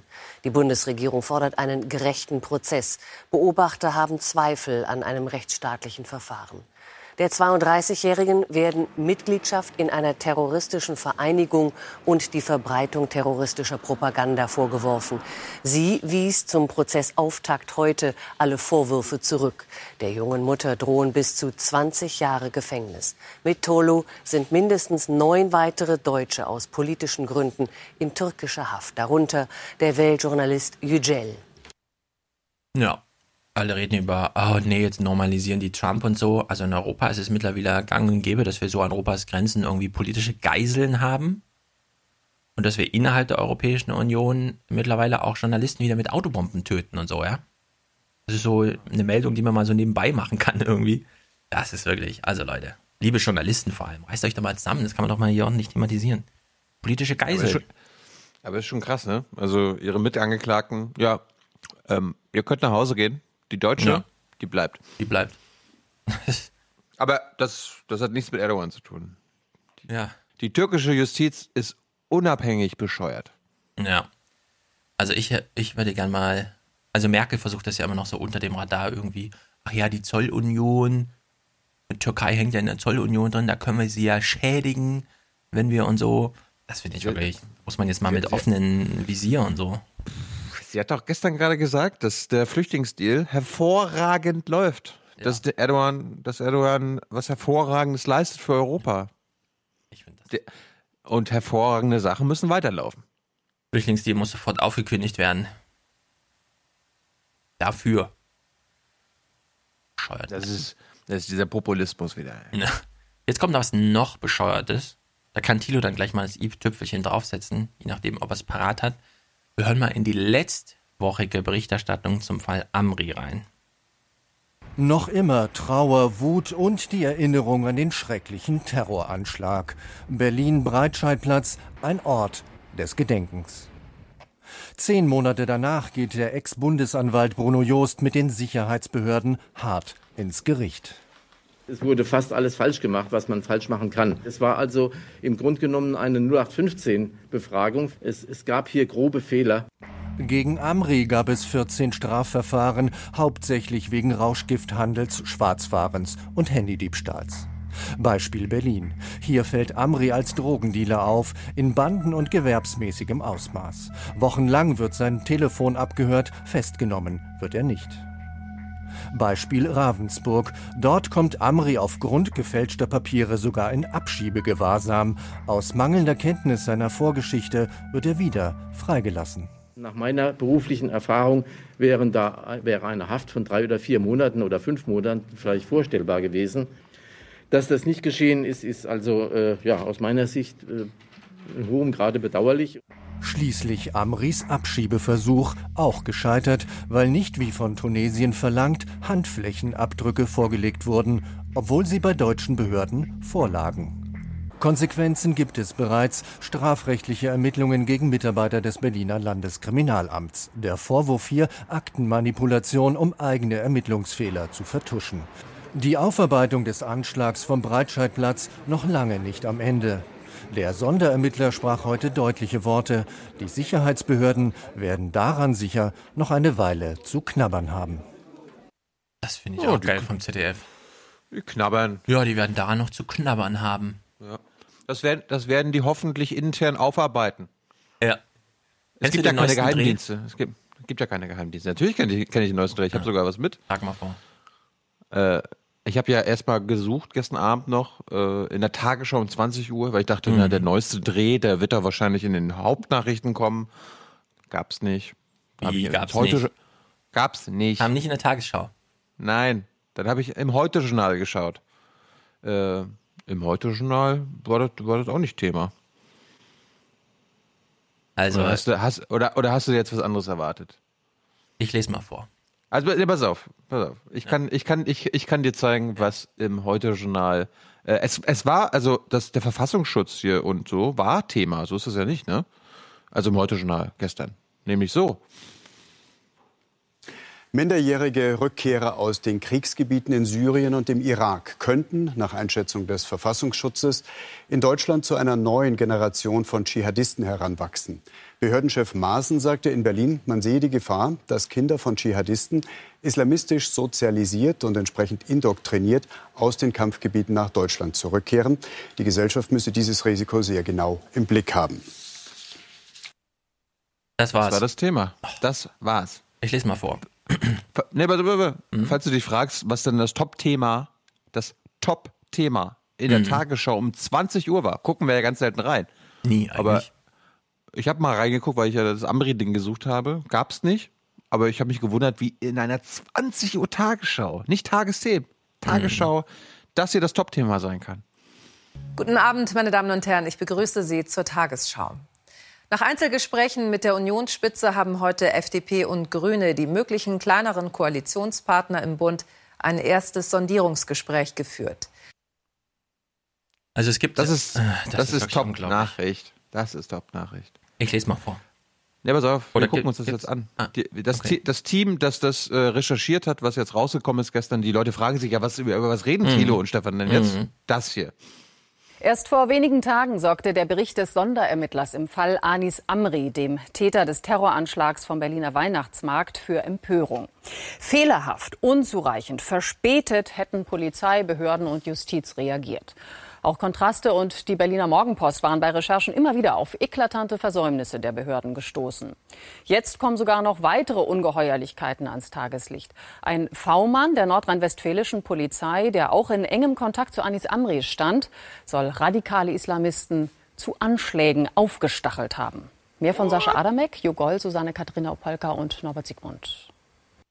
Ich meine, das kennen wir aus Amerika. FBI gibt es ja. so eine Studie, irgendwie ein Drittel aller an, also wie war das, von Terroristen oder Fast irgendwelchen alle, Festgenommenen fast alle oder erschossen? Festnahmen, die das Fast FBI alle? macht, hat das FBI selbst provoziert, um dann in dem Moment, wo er in die Falle des FBIs läuft, zu sagen, wir nehmen dich jetzt fest, weil jetzt hast du deinen Intent gezeigt. Mhm. Willkommen in Deutschland. Frühjahr 2016. Anes Amri, der spätere Weihnachtsmarktattentäter, auf dem Weg nach Berlin. Gefahren wird Amri von einer eingeschleusten Vertrauensperson des nordrhein-westfälischen Landeskriminalamts. Sein Tarnname Murat, sein Kürzel VP01. Der Mann genießt seit Monaten Amris Vertrauen. Über Wochen hat Amri dem Murat immer wieder von seinen Terrorplänen berichtet. Und nun fährt ihn Murat nach Berlin. Im Umfeld der dortigen IS-Moschee wird Amri später den Anschlag auf den Weihnachtsmarkt vorbereiten. Wochen vor dem Terrorakt wird Amri hier vom Verfassungsschutz fotografiert. Damals wartet er hier auf einen Auftritt des Hasspredigers Abu Wallah. Der ist mutmaßlich Chefanwerber des IS in Deutschland. Wegen Unterstützung des IS wird Abu Wallah zurzeit der Prozess gemacht. Gegen ihn und weitere Terrorverdächtige stützt sich die Anklage besonders auf einen, der versteckt bleibt. Vertrauensperson Murat vom nordrhein-westfälischen Landeskriminalamt. Für den Prozess half Murat, Terrorverdächtige hinter Gitter zu bringen. Doch jetzt werden gegen LKA-Quelle Murat selbst schwere Vorwürfe erhoben. Glaubt man einem ehemaligen Weggefährten, spielte er noch eine ganz andere Rolle. In Dortmund finden wir einen, der der terroristischen Abu Wallah-Gruppe nahestand und auch mit Anis Amri verkehrte. Er traf auch Murat und jetzt berichtet er uns, der sei damals sehr radikal aufgetreten. Der Typ hat die ganze Zeit zu den Leuten gesagt, komm, du hast eh keinen Pass, mach hier was, mach einen Anschlag. Ich kann hundertprozentig bezeugen, dass der Typ es auch bei mir versucht hat. Du hast eh nichts zu verlieren, komm, lass uns hier was machen. Solche Aussagen soll Murat auch bei anderen Terrorbeschuldigten getätigt haben. So schildert es ein Verteidiger aus dem Abu Wallah-Verfahren.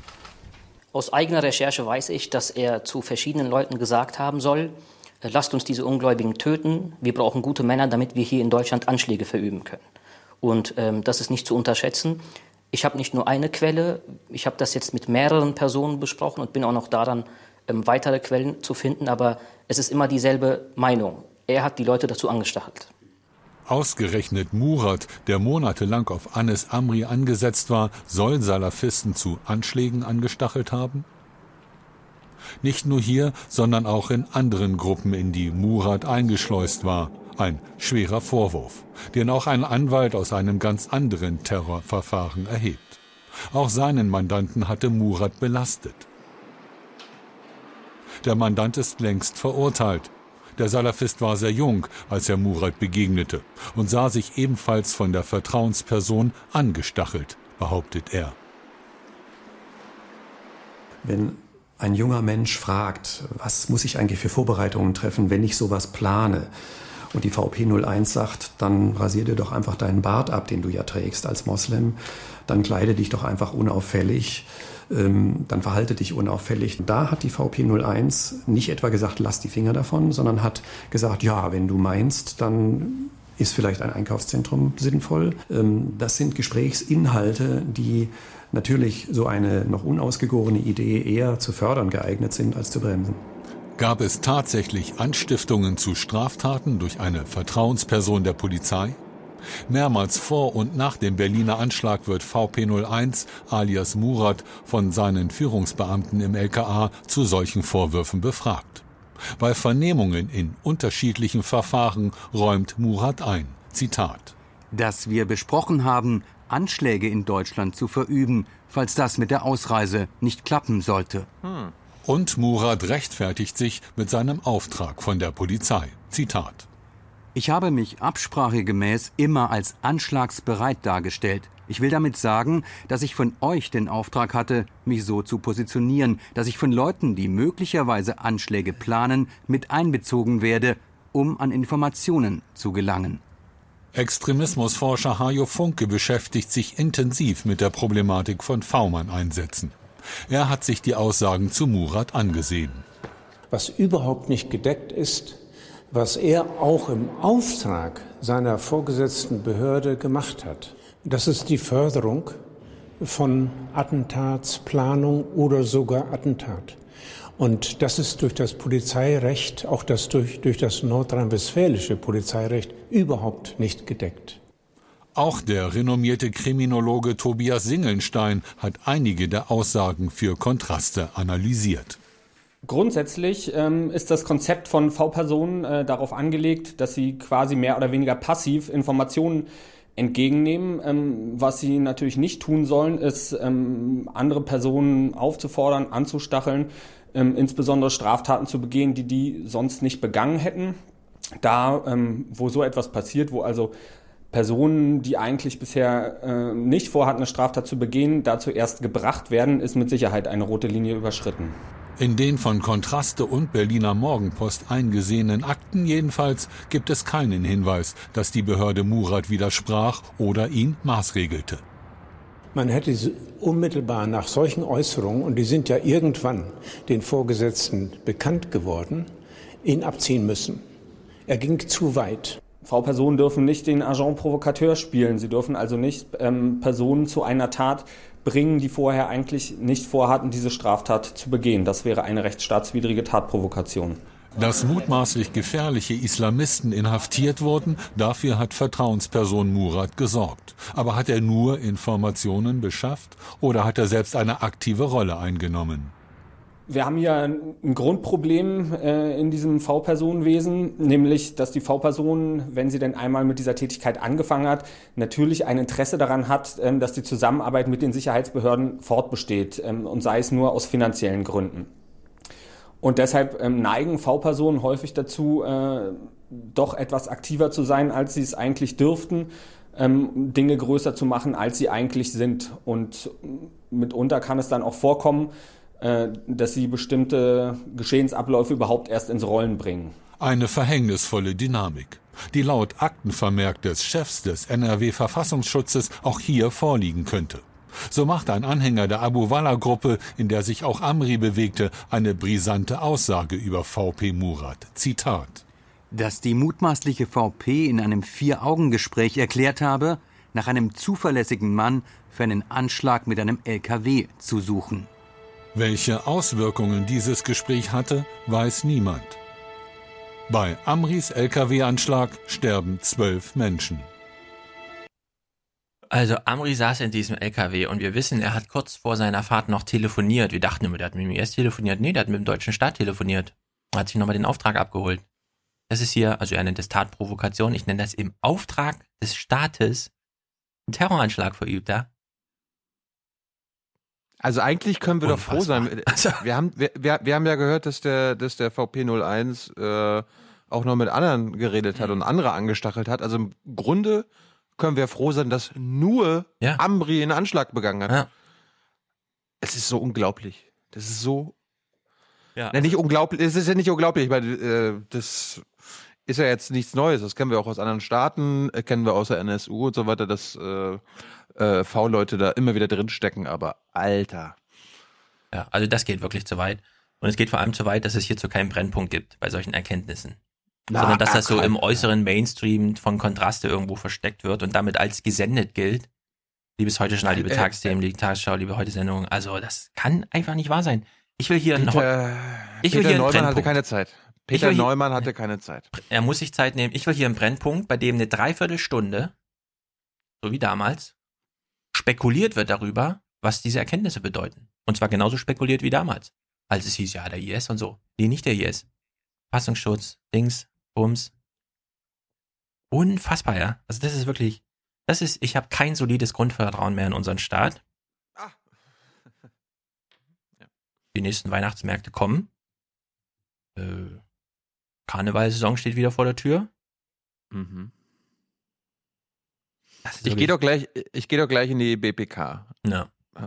Soll ich das das BMI irgendwas fragen? Oder die Bundesregierung? Ja, ist ja, ist, ja, ist, ja, ist ja Ländersache, haben wir ja gerade gehört. Ne? Ja, deswegen werden sie wieder ausreden. Ich, ich habe nur so im Hinterkopf, wir jammern ja immer über die DDR. Das war ja alles so schlimm. Das war Informelle Mitarbeiter haben dort ja. sabotiert. Ja. Pioniert. Und jetzt lernen wir, ja, informelle Mitarbeiter, da heißt es halt V-Mann, ne? Da fließt noch viel mehr Geld. So ein V-Mann verdient locker mal das Doppelte von einem Gymnasiallehrer. Hm. V-Mann, hm, V-Mann ist halt wichtig für Es unser ist Land. Und Das ist gut für unser Land. bin wirklich empört. Jetzt bin ich auch empört. Also Amri wird uns noch weiter beschäftigen. Das ist wirklich unglaublich. Jetzt kommen wir mal zu was anderem. Das, das wird ja die Frage sein. Also, solange die, die, Deut die deutsche Tatbeteiligung am Amri-Anschlag jetzt nicht groß Thema war, war Amri auch immer wieder Thema. Jetzt bin ich mal gespannt. Ja, es Weil wird jetzt vergessen Brenn- werden. Br Brennpunkt gab's nicht. Das wird jetzt leider vergessen werden, bis irgendwann mal ein Abschlussbericht, der 1800 Seiten lang ist und den dann keiner liest, vorliegt.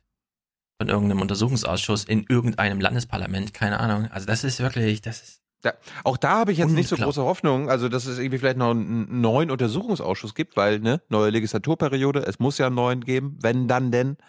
Aber, ja, aber in irgendeinem Bundesland, NRW oder Berlin wird's doch mal. Ja, es könnte, du könntest ja auch wahrscheinlich irgendein Szenario ausdenken, warum es im Bundestag einen neuen gibt. Und das ist das Problem natürlich, dass. Hat der Böhmermann mit der Chebli darüber gesprochen? Die sitzt doch in Berlin, die ist doch da irgendwie. Nee, nee, nee. Aber die SPD ist ja jetzt eine Opposition, aber sie war ja in der Regierung in NRW, als das passiert ist.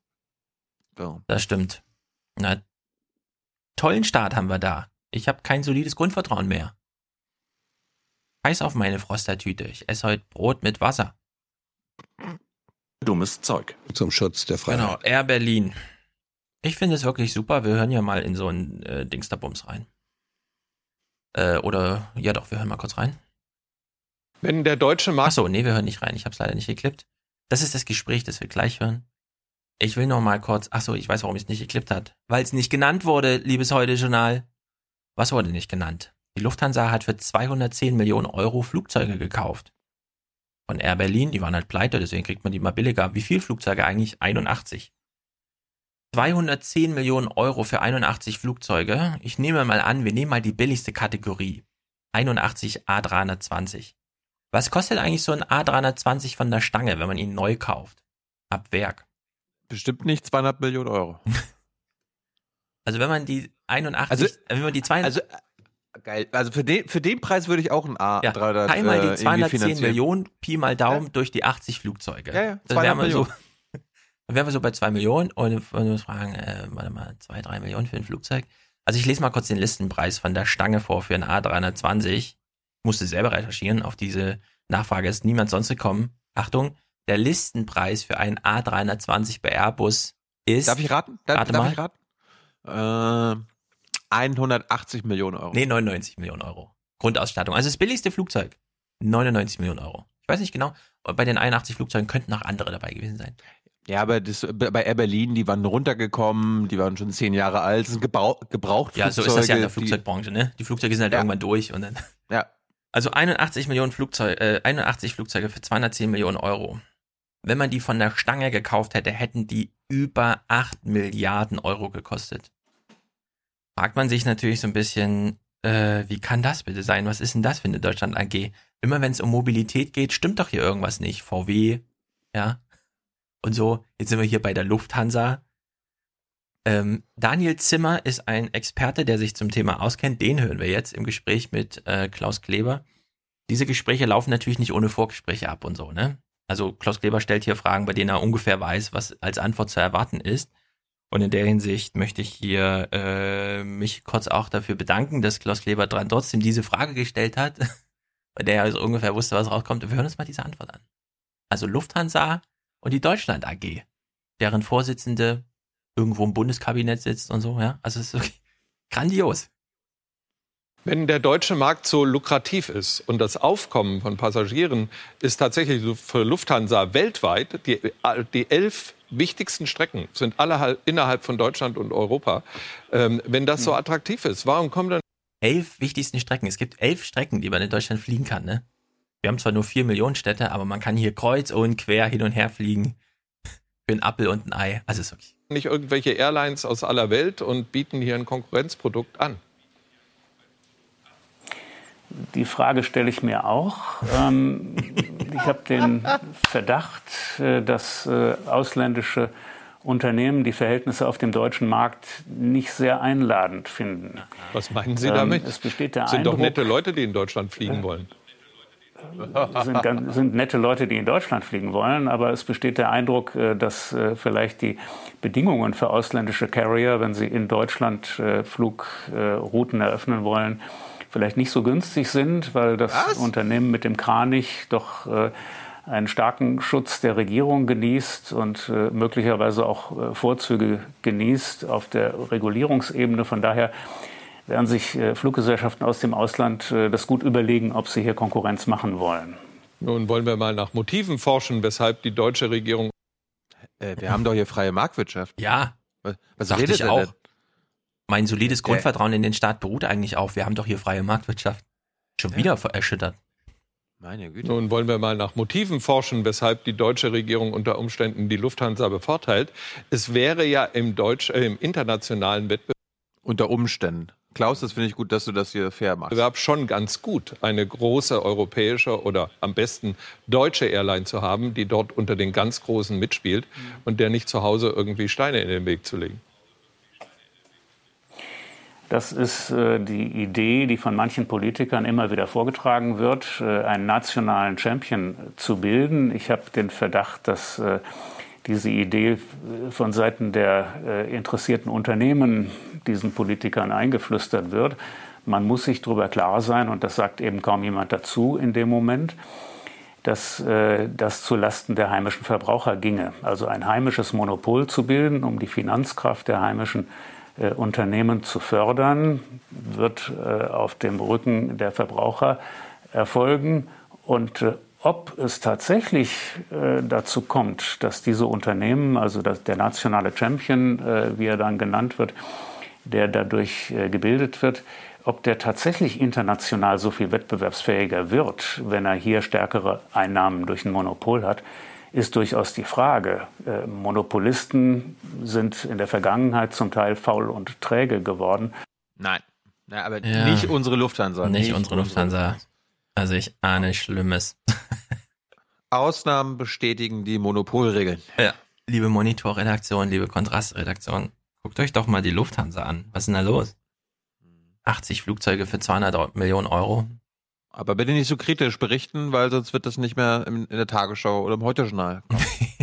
Ja, bitte, bitte eine gewisse Schwelle nicht überschreiten, damit wir es auch mitbekommen. Ja, also Und nicht bloß irgendwo jetzt in der nicht, Mediathek.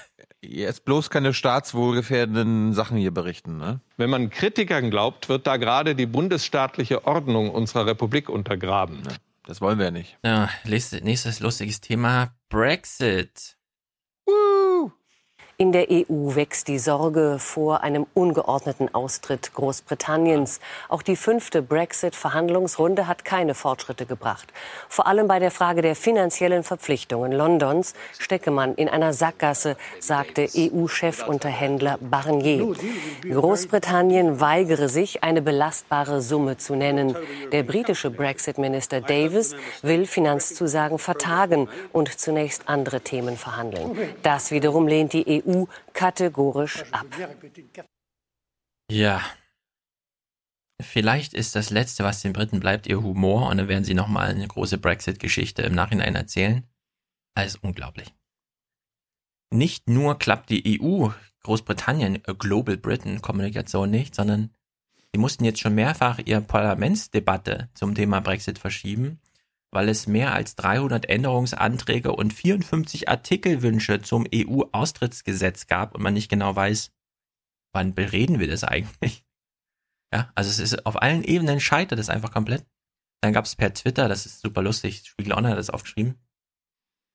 Der Goldman Sachs-Chef Lloyd Blankfein war also auf Twitter unterwegs, hat getwittert zum Thema. Just left Frankfurt. Just left Frankfurt. Uh, great meetings, great weather, ja, sagen wir nämlich auch. Really enjoying it, good, uh, because I will spending a lot more time there. Hashtag Brexit. Siehst du? Da sagt er doch, Ah. dass er gegen den Brexit ist. Ja, genau. Also. Spiegel Online berichtet. Also ich dachte so, hä? Hm. Ja. Oder irgend- irgend- irgendeiner hat das nämlich geretweetet oder äh, geteilt und dann so, ja, Goldman Sachs-Chef gegen Brexit. Und dann haben sie den Tweet geteilt Und aber da, da, da steht das ja gar nicht. Nee, da steht das nämlich nicht. Da steht nämlich drin, also wenn man es dann ausführt, ja, hier im Messeturm, wenn ich hier rausgucke, da sitzen 200 Goldman Sachs Mitarbeiter. Nun hat Goldman Sachs in Europa äh, auf London und Frankreich, äh, von London und Frankfurt verteilt 6000. Das heißt, diese 6000 in London, für die wird gerade schon ein neuer Turm gebaut in Frankfurt. Der wird in äh, weniger als zwei Jahren eröffnet. Also es ist alles schon in der Mache. Und wir wissen genau, wenn Goldman Sachs eine Ansage macht, dann machen relativ viele, äh, ziehen dann einfach hinterher. Und in der Hinsicht, es steht wirklich grandios schlecht um Global Britain. Und alle so, ja, ja, hm, okay, ist halt wieder mal gescheitert, Kurzmeldung hier, Dingsterbums und so.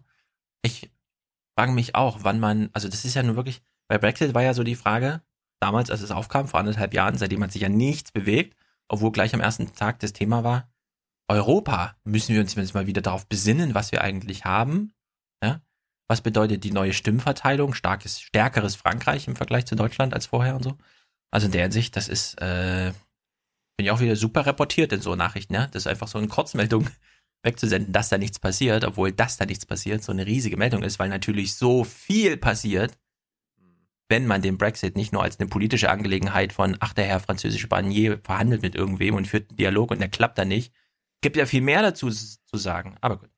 Darüber sollten wir mit Markus Preis auf jeden Fall mal reden, weil mir kommt es vor, als ob wir über die Brexit-Verhandlungen in Brüssel zu viel oder zu einseitig über die EU ja, äh, oder EU-Seite ja.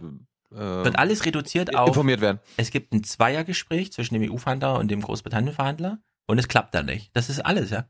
Und die, nee, und, die Briten sind, und die Briten sind schuld. Und die Briten, und die Briten sind, sind schuld, genau. Also das, das müssen wir wirklich aufwerfen. Jetzt zum Thema Singapur. Fragen wir, ach, Singapur ist das nicht weit weg. Wieso interessiert uns das? Und so, also aus einer Richtung interessiert uns das jetzt. Was ist eigentlich politisch möglich, wenn man mal bereit ist, etwas politisch zu regeln? Jetzt wissen wir, in Asien, da haben die so ein anderes Verständnis von Politik. Da laufen die Dinge mal anders. Wir hören hier nur kurz rein. Ausländer sind immer so erstaunt, wenn sie unsere Preise sehen. Eine E-Klasse zum Beispiel. Ja, also wir stehen hier in einem Autohaus. Hinter ihr steht eine E-Klasse von Mercedes verkauft sich hier gut, gibt es bei uns aber eine Viertelmillion Dollar, also 160.000 Euro.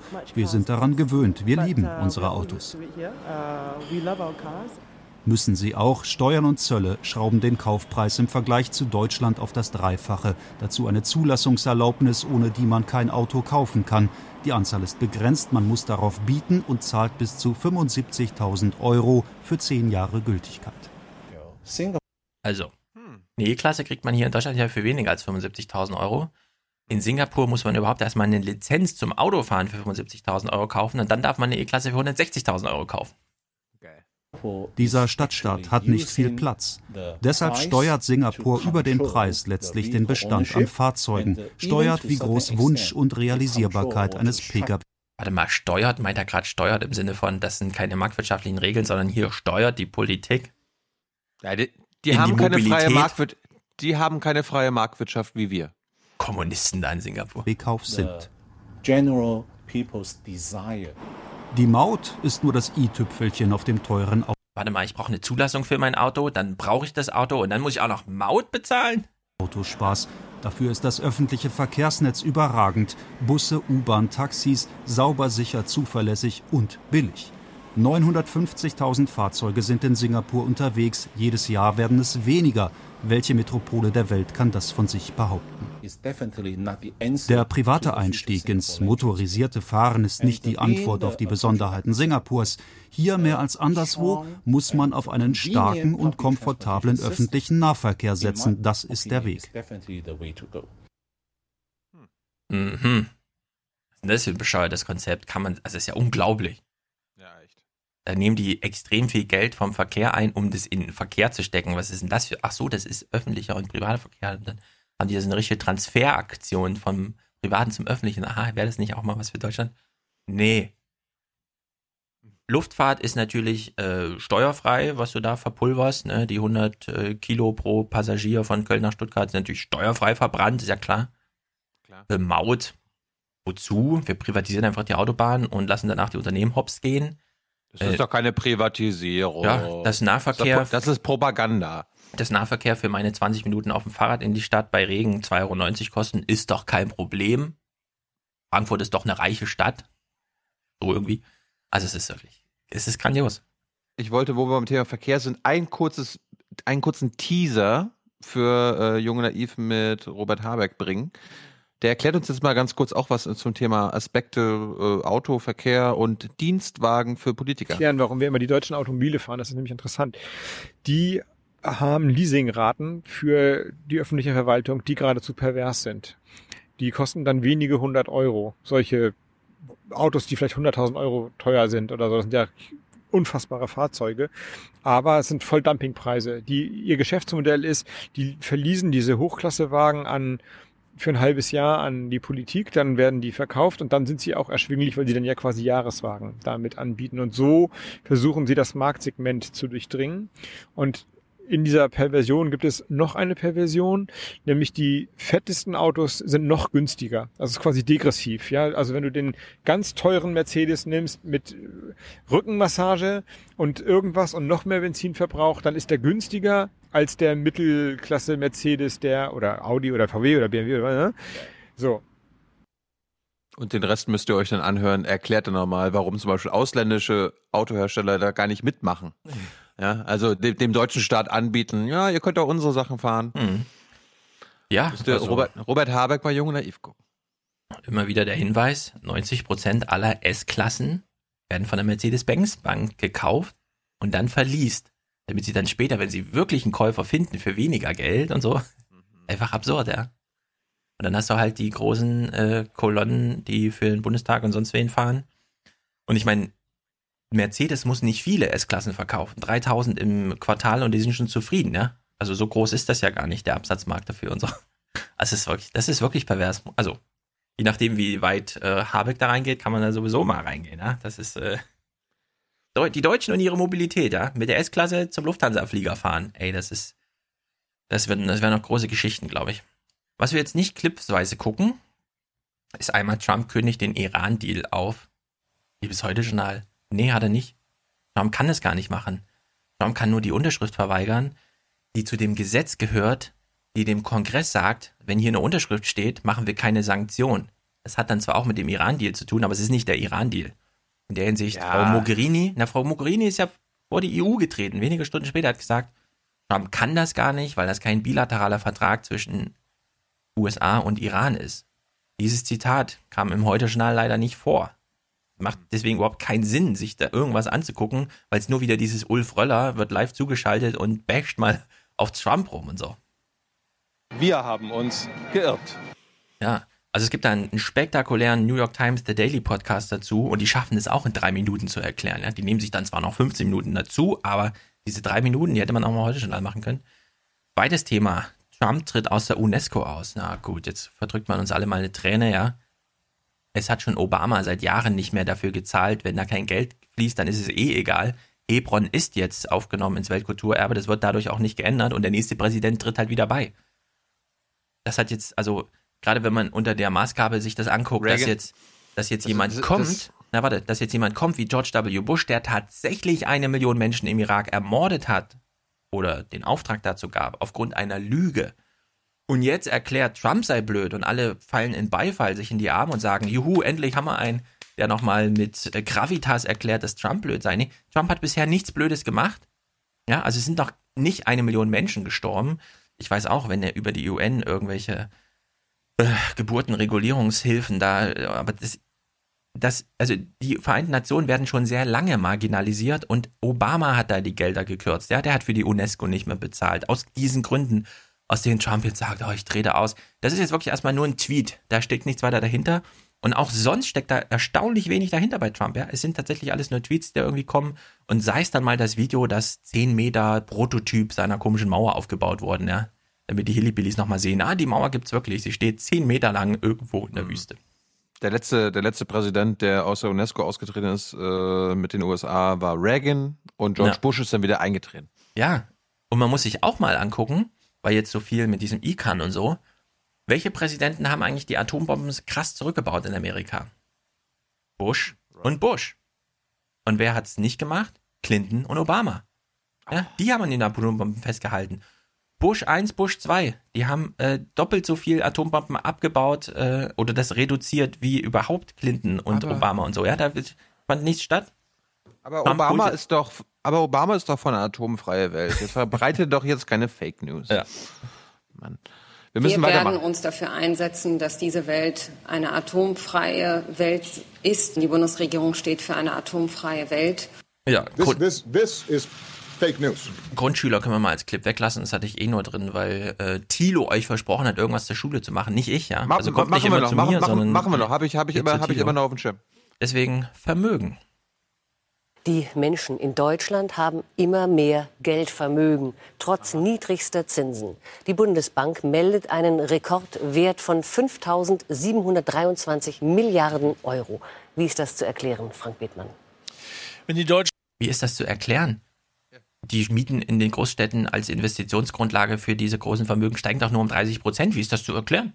Menschen eines gut können, dann offensichtlich sparen. Der Hauptgrund, Ach. warum Das ist es nämlich. Weil die Deutschen so toll sparen, wachsen diese Vermögen. Aber mal gucken, Jawohl. was er gleich noch zur Verteilung hat. hierzulande das Geldvermögen weiter wächst. Das heißt aber nicht, dass alle Bundesbürger so. wohlhabender werden, denn zu beobachten ist auch, dass sich das Vermögen zunehmend ungleicher verteilt. Den bloß? größten Teil der über 5.700 Milliarden Euro horten die Deutschen vor allem als Bargeld und auf Girokonten.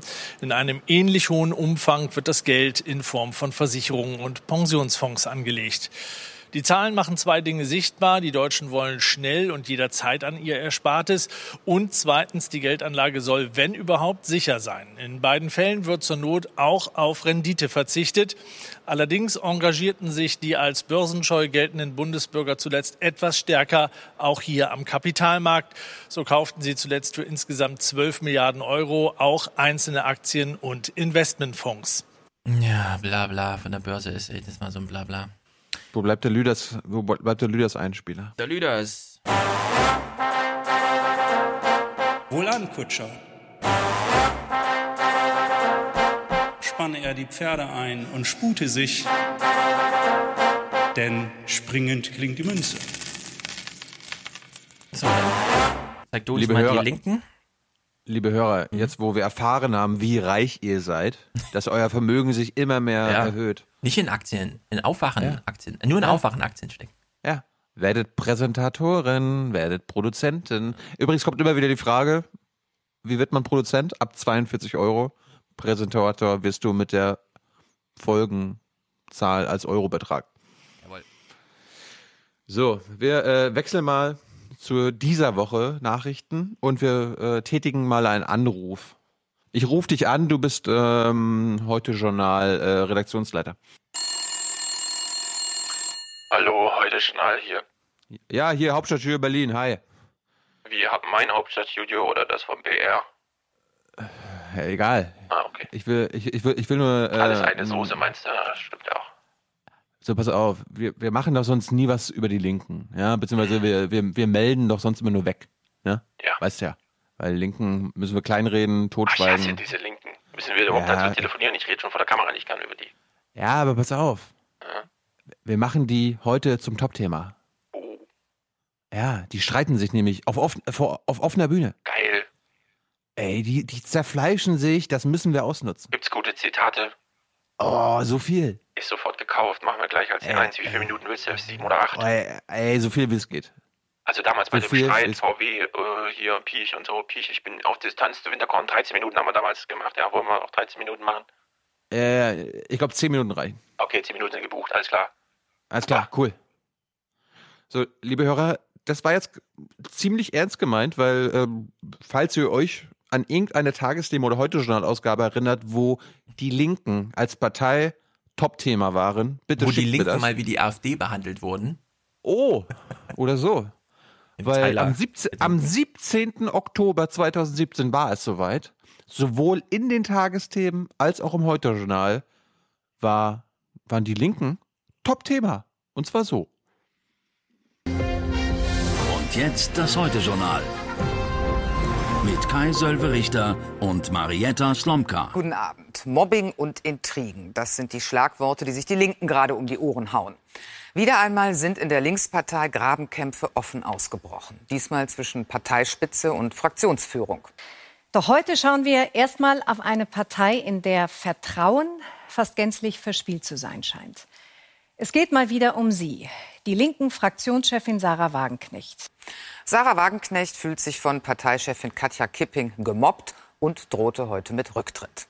Eine begnadete Rhetorikerin, für viele das Gesicht der Linken, für die eigene Parteispitze aber schon immer ein rotes Tuch, weil sie zuspitzt, weil sie provoziert und dabei Socke. aus Sicht ihrer Partei nicht selten den linken Pfad verlässt. Ihr Fraktionskollege Dietmar Bartsch wirbt dafür, einen kulturvollen Umgang zu bewahren.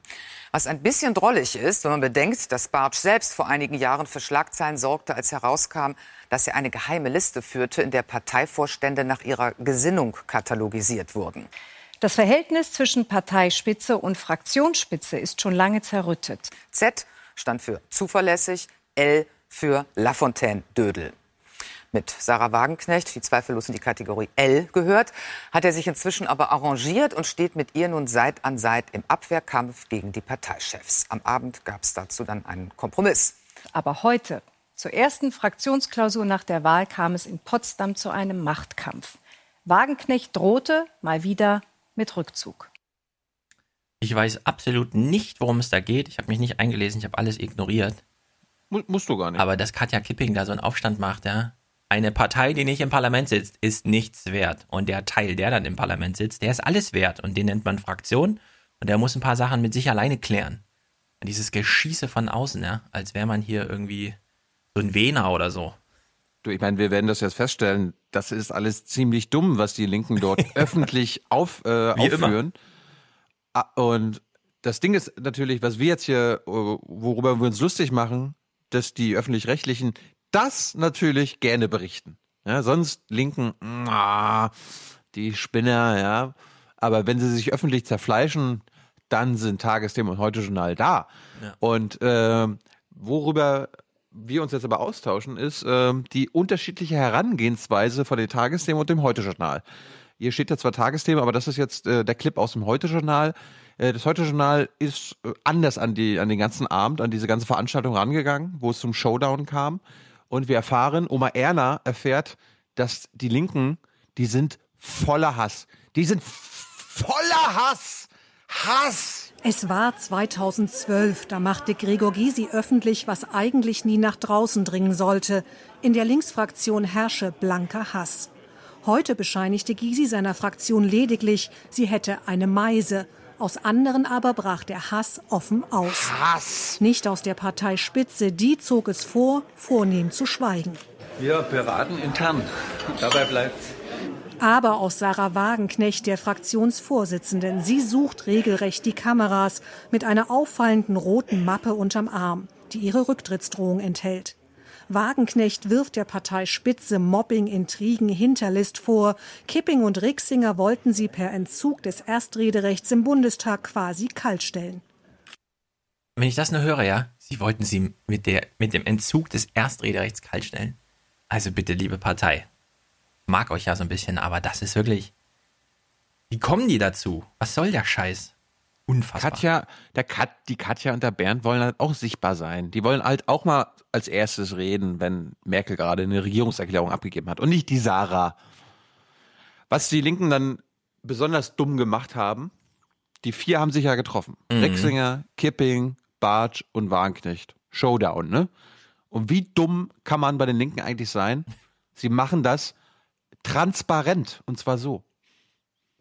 Zwei Achso, wir hören, wir hören uns jetzt beide Beispiele an, Tagesthemen und heute Journal. hinter verschlossenen Türen, aber wie so oft bei den Linken wird der Machtkampf halb öffentlich ausgetragen. Acht Stunden Debatten, die Stimmung ist vergiftet. Wagenknecht und Bartsch sehen ihre Rolle in der Fraktion von der Parteiführung beschnitten.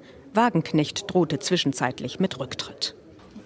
Bis in den späten Abend geht es hinter verschlossenen Türen hoch her. Das Führungsquartett sucht nach einem Kompromiss, gesichtswahrend für alle Beteiligten.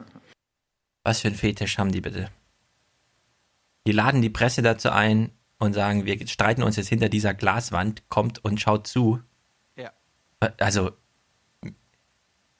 mir fehlt schon wieder solides Grundvertrauen in irgendwas. Ich weiß nicht genau was, aber das ist ja wirklich. Das ist, also, Bitte. liebe, Link, liebe Linke, Da, da wird's pervers. also wie dumm. Also, äh, das musst du unseren Hörern mal sagen. Was, was hast du denn da gesehen? Na, die haben halt, äh, ich weiß nicht wo, in irgendeinem Gebäude gibt's In halt Potsdam, in Potsdam. eine Glaswand, in der sind so ein paar Punkte, dass man nicht ganz durchgucken kann, aber man kann die Gesichter schon erkennen und so. Und dann sitzen die da drin und die Presse steht davor und ist alles hell ausgeleuchtet und alle wissen, die reden jetzt acht Stunden da drin und streiten sich. Ja. Also macht's doch im Zoo. Setzt euch doch im Zoo in die Kantine und stellt ein Schild davor, was man hier für Tiere sieht gerade. Unglaublich. So, wir konzentrieren uns aber weiter auf die Berichterstattung und äh, wir fangen mal Beispiel heute Journal an, wie sie über den Machtkampf, den internen Machtkampf berichten. So, Oma Erna wird beim Heute-Journal äh, nahegelegt, dass es hier um Machtkämpfe zwischen zwei Personen geht. Köpfe, Köpfe, Köpfe. Es ist ein Boulevard. Kampf Partei gegen Fraktionsspitze, der vor allem ein jahrelanger Kampf der beiden Frauen Kipping gegen Wagenknecht ist. In den Monaten bis zur Wahl, überraschend gut verdeckt, entzündete er sich neu, als Sarah Wagenknecht kritisiert, die Linke habe es sich in der Flüchtlingsfrage zu einfach gemacht. Der Konter von Katja Kipping, wer in der Flüchtlingsfrage auf Rechtskurs geht, riskiert die Glaubwürdigkeit der Linken. Also ich finde ganz fies äh, das Foto hier von Katja Kipping. Ja, ich weiß nicht. Ich finde, es ist nicht glücklich. Ja. In ihrer Mappe trägt Sarah Wagenknecht heute den Brief, den sie am Morgen an alle Fraktionsmitglieder verschickt hat. Darin enthüllt sie einen penetranten Kleinkrieg, schreibt von einer offenen Kampagne in feindseliger Atmosphäre. Mhm. Offene Kampagne, feindselige Atmosphäre, das, Das hat Sarah vorstellen, ja. mitgebracht. Ah, ja, ja. Okay, das war das Heute-Journal. Die haben sich auf Kipping versus Wagenknecht konzentriert. Die Tagesthemen haben es besser gemacht. Die haben es nämlich so gemacht. Hinter dem Machtkonflikt steht auch ein Richtungsstreit. Die Linke hat viele Wähler an die AfD verloren. Wagenknecht will daher die sehr offene Flüchtlingspolitik der Linken überdenken. Andere halten das jetzt für die falsche Debatte. Die Parteiführung will auch diesen Einfluss in der Fraktion gewähren. Nach starken Stimmenverlusten im Osten stellen viele die Frage, welche Wählerschaft die Linke künftig ansprechen will. Wir haben auf der einen Seite in den Innenstädten sensationelle Ergebnisse und wir haben ein großes Problem auf dem Land und wir haben sehr viele Stimmen in Ostdeutschland verloren. Und das ist doch natürlich, dass es darüber Debatten gibt, worauf konzentrieren wir uns. Der Punkt ist, bei den Tagesthemen kamen andere Linke zu Wort. Da wurde jetzt das nicht personifiziert, also boulevardmäßig auf Kipping versus Wagenknecht. Die Tagesthemen Mhm. haben es da besser gemacht. Äh, was die Tagesthemen aber seltsamerweise schlechter gemacht haben, ist die, ich nenne es mal Ergebnisverkündung dieses Abends, weil die Tagesthemen laufen ja später als das Heute-Journal. Richtig? Äh, eine halbe Stunde. Ja. Darum wundert mich jetzt Folgendes, weil wir hören zuerst das Heute-Journal, was ist berichtet, und dann hören wir die Tagesthemen. Die Auszählung ergibt schließlich, die Parteichefs erhalten im Fraktionsvorstand kein Stimmrecht, dafür ein erweitertes Rederecht im Bundestag. Nach fast zehn Stunden werden Sarah Wagenknecht und Dietmar Bartsch als Fraktionsvorsitzende der Linken bestätigt. Aus Fraktionskreisen heißt es nun, es sei ein Kompromiss gefunden. Zudem seien Wagenknecht und Bartsch bereits von den neuen Abgeordneten als Fraktionsvorsitzende wiedergewählt worden. Also die Tagesthemen haben noch nicht wirklich gewusst, was jetzt das Ergebnis war, und das Heute-Journal hat schon berichtet. Äh, aber wiedergewählt worden? Also die haben echt nochmal eine Wahl gemacht oder was? Oder nur so ein Also es- Bestärkungsdings? es war- oder? Die Fraktionsvorsitzenden mussten gewählt werden. Die, die sind jetzt wieder Bartsch und Wagenknecht. Und gleichzeitig wurden die internen Geschäftsordnungen geklärt. Okay. Wir erfahren da mehr, weil ich habe äh, ein Outro erstellen lassen von Juliane, die den Brief von, von. Sarah an die linke Fraktion mal vertont hat. Ist sehr interessant. Hoffentlich hat sie den nicht so vorgelesen, dass man ihn dann am Ende blöd findet, weil ich finde es eigentlich gut, dass, dass sie da so reingeht. Und Sie, sie macht es neutral. okay. Dann kommt Winnie Hescher. Ne? Winnie Hescher kennen Hast du wir. einen Fehler gefunden? Ah, du, das ist jetzt deine Aufgabe. Oh, okay. Äh, Winnie Hescher wurde nochmal zugeschaltet, nachdem das Top-Thema äh, natürlich im Heute-Journal ne, linke Mhm. Fight war zwischen Kipping und Wagenknecht. Und weil Wagenknecht noch nicht zur Verfügung stand, musste Winnie Hescher vor die Kamera äh, und hat dann im Grunde genau dasselbe erzählt, was wir da vorher im Beitrag gehört haben. Und Winnie Hescher hat sich dann aber zwischenzeitlich dann beim Zuschauer, also bei Oma Erna und quasi auch bei dir, Stefan, entschuldigt, dass sie dann hier mal ein paar technische Details uns äh, reportiert, obwohl ich das eigentlich sehr vorbildlich finde, Winnie. äh, bitte mehr davon. Sie hat sich auch durchsetzen können in zwei Dingen, die erstmal komisch erscheinen, die bürokratisch-technisch erscheinen, in denen es aber am Ende um Macht geht, nämlich der Frage, ob Parteivorsitzende, also Kipping und Rieksinger, ein Stimmrecht im Fraktionsvorstand haben. Das hat sie geschafft zu verhindern. Und die zweite technische Frage, aber eben auch die Machtfrage war, ob Kipping und Rieksinger fortan im neuen Bundestag auch ein Rederecht haben werden. Das heißt also zum Beispiel in einer Regierungserklärung möglicherweise statt Wagenknecht auf Merkel antworten könnten. Das hat sie so halb geschafft zu verhindern. Ähm, die beiden Parteivorsitzenden haben sowas wie ein gehobenes Stimmrecht bekommen. Das ist jetzt wirklich was für Feinschmecker, aber mhm. am Ende steht dahinter für die beiden ein kleiner Schritt dahinter, ähm, sich verständigen zu können, sich zu zeigen können und auch im Bundestag Position vertreten zu können. Mhm. Was heißt das sowas, genau? Aber ich finde sowas mal interessant, dass mal nicht nur oberflächlich berichtet wird, sondern auch mal, ah ja, hier so und so und hier Na, aber das und das. Besteht jetzt die Chance, dass auf eine Regierungserklärung oder was auch immer das erste Rederecht nicht an Wagenknecht oder Bartsch fällt, sondern an Kipping und Rixinger. Ich glaube, ausnahmsweise vielleicht. So wie ich die verstanden habe. Es ist noch nicht klar. Aber Winnie Hescher bestätigt uns, äh, das Tovabo, das Chaos bei den Linken geht weiter, Oma Anna. Das ist zwar geklärt, aber daran, dass das Tovabo auf eine Art weitergeht, sieht man daran, dass hier das Statement der vier ähm, Kombattanten, muss man ja nach diesem Tag sagen, eigentlich um 18 Uhr erfolgen sollte und bislang überhaupt niemand aufgetaucht ist und eben all die Fragen, die ja durchaus anstehen, überhaupt noch nicht geklärt sind. Was wir wissen, sie sind gewählt. Was wir wissen, diese zwei Fragen sind erstmal entschieden. Aber die Feinheiten und die Tonalitäten, die wissen wir noch nicht. Wir wissen nur, naja, also wir wissen das alles, bla bla bla. Und jetzt, jetzt erzählst du uns zum Schluss nochmal, warum das Heute-Journal überhaupt das als Topthema hat. Ja. Viele in der Linkspartei Abgeordnete sagen heute, wir wären gerne anders in diese Legislatur gestartet, wir hätten gerne über Themen gesprochen und nicht zuallererst wieder mal nur ums Personal. Ja, da muss man seinem Parteichef halt sagen, naja, es gibt mit, Ab also mit Absicht hier eine Fraktion, die ein bisschen anders organisiert ist als die Partei. Hm. So, dann war Sarah Wagenknecht zugeschaltet. Ja nicht Dietmar, Bartsch, Katja und so weiter, sondern Sarah kam sowohl ins Heute-Journal als auch in den Tagesthemen. Und Stefan, du hast jetzt stellvertretend für unsere Hörer die Aufgabe, mal herauszufinden, hörst du da, mh, hm, also zum einen Marietta Slomka interviewt Wagenknecht und zum anderen Karin Mioska. Mhm. Stellst du jetzt fest, ob die beiden Journalistinnen anders mit Sarah Wagenknecht umgehen als die andere? Okay, ich bin gespannt. Schön, dass Sie noch gekommen sind. Guten Abend, Frau Wagenknecht. Haben Sie sich wieder vertragen? Sie haben sich beschwert, dass Katja Kipping gegen Sie mobben würde. Sie haben Ihren Rücktritt angeboten. Sie haben auch, ähm, Sie haben auch gesagt, dass Sie nicht glauben, dass die Parteichefs Frau Kipping und Herr Rixinger zu einer fairen Zusammenarbeit bereit sind. Wie soll denn auf diesem Hintergrund und wenn so schwere Vorwürfe sich gegenseitig gemacht wurden, eine gut gedeihliche und vernünftige Zusammenarbeit in Zukunft möglich sein? Frau Wagenknecht, wie sieht denn der Kompromiss aus, den Sie heute geschlossen haben?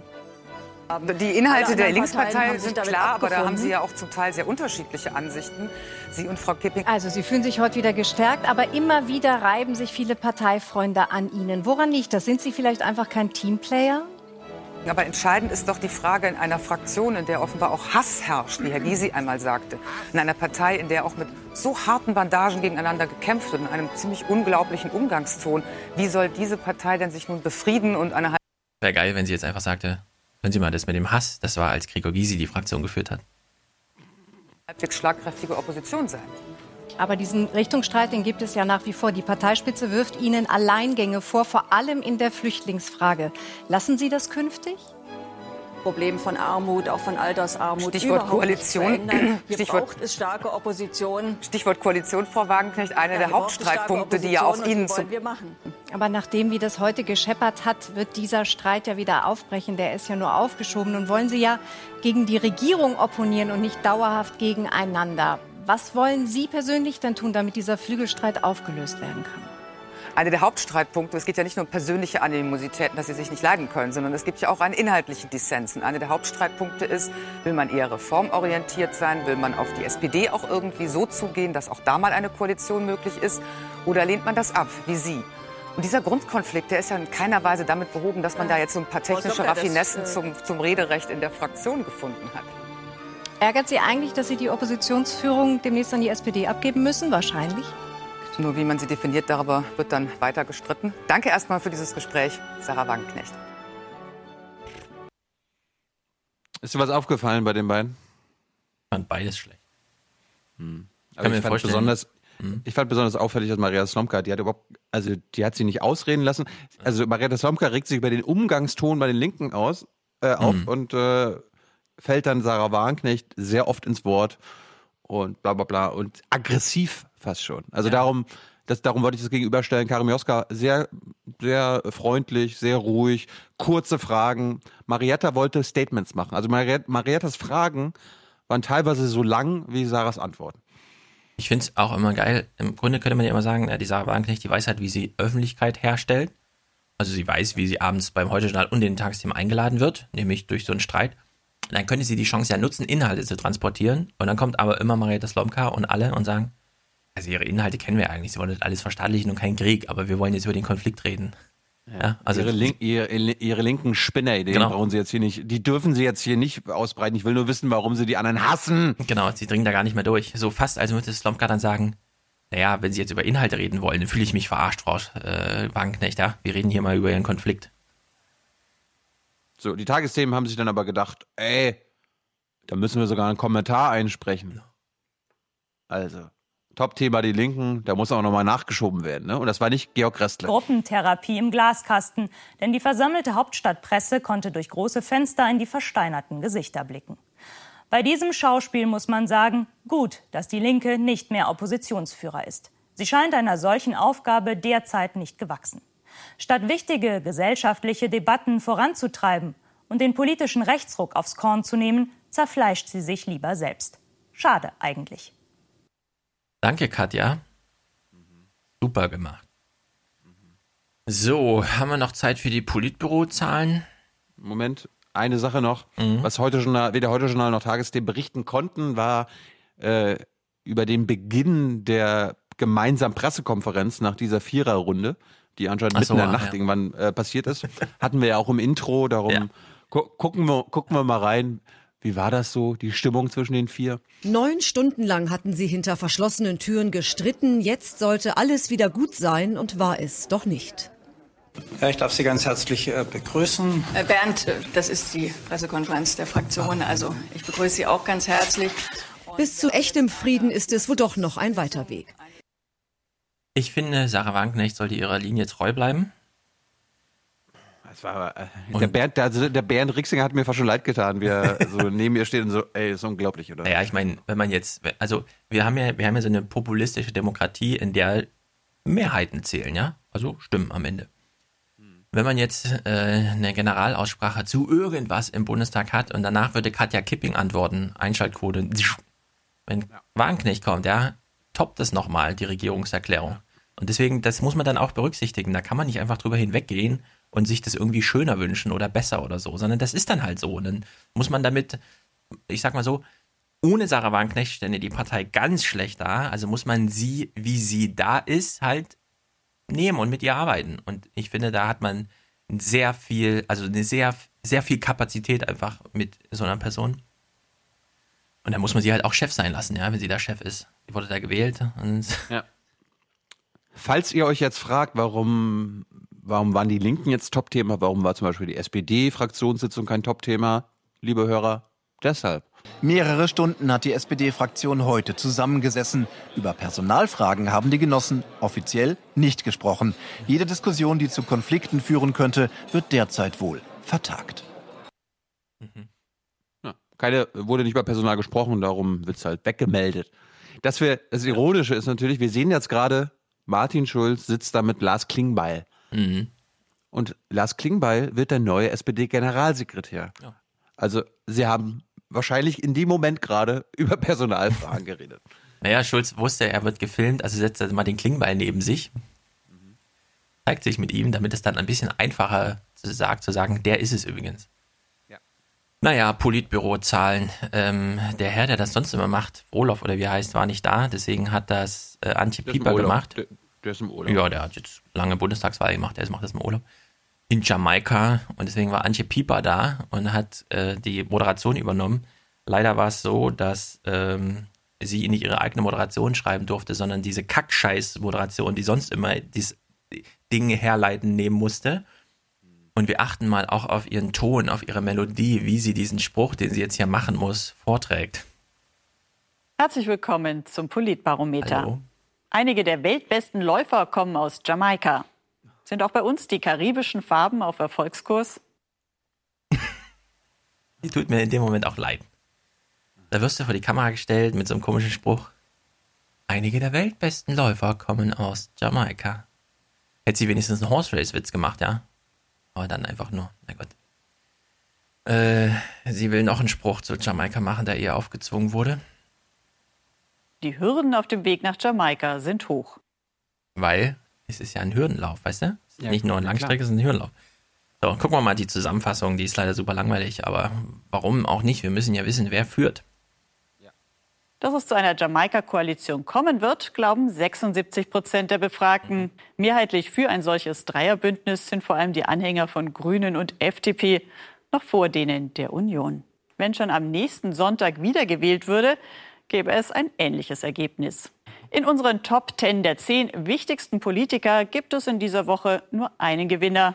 Fangen wir von hinten an. Schlusslicht bleibt Horst Seehofer. Äh. Davor Sarah Wagenknecht. Wieder dabei ist die neue Fraktionsvorsitzende der SPD, Andrea Nahles. Davor Ursula von der Leyen. Auf der 6 Martin Schulz. Davor Sigmar Gabriel. Vierter Cem Özdemir. Platz 3 Christian Lindner. Platz 2 für Angela Merkel. Und vorn der designierte Bundestagspräsident.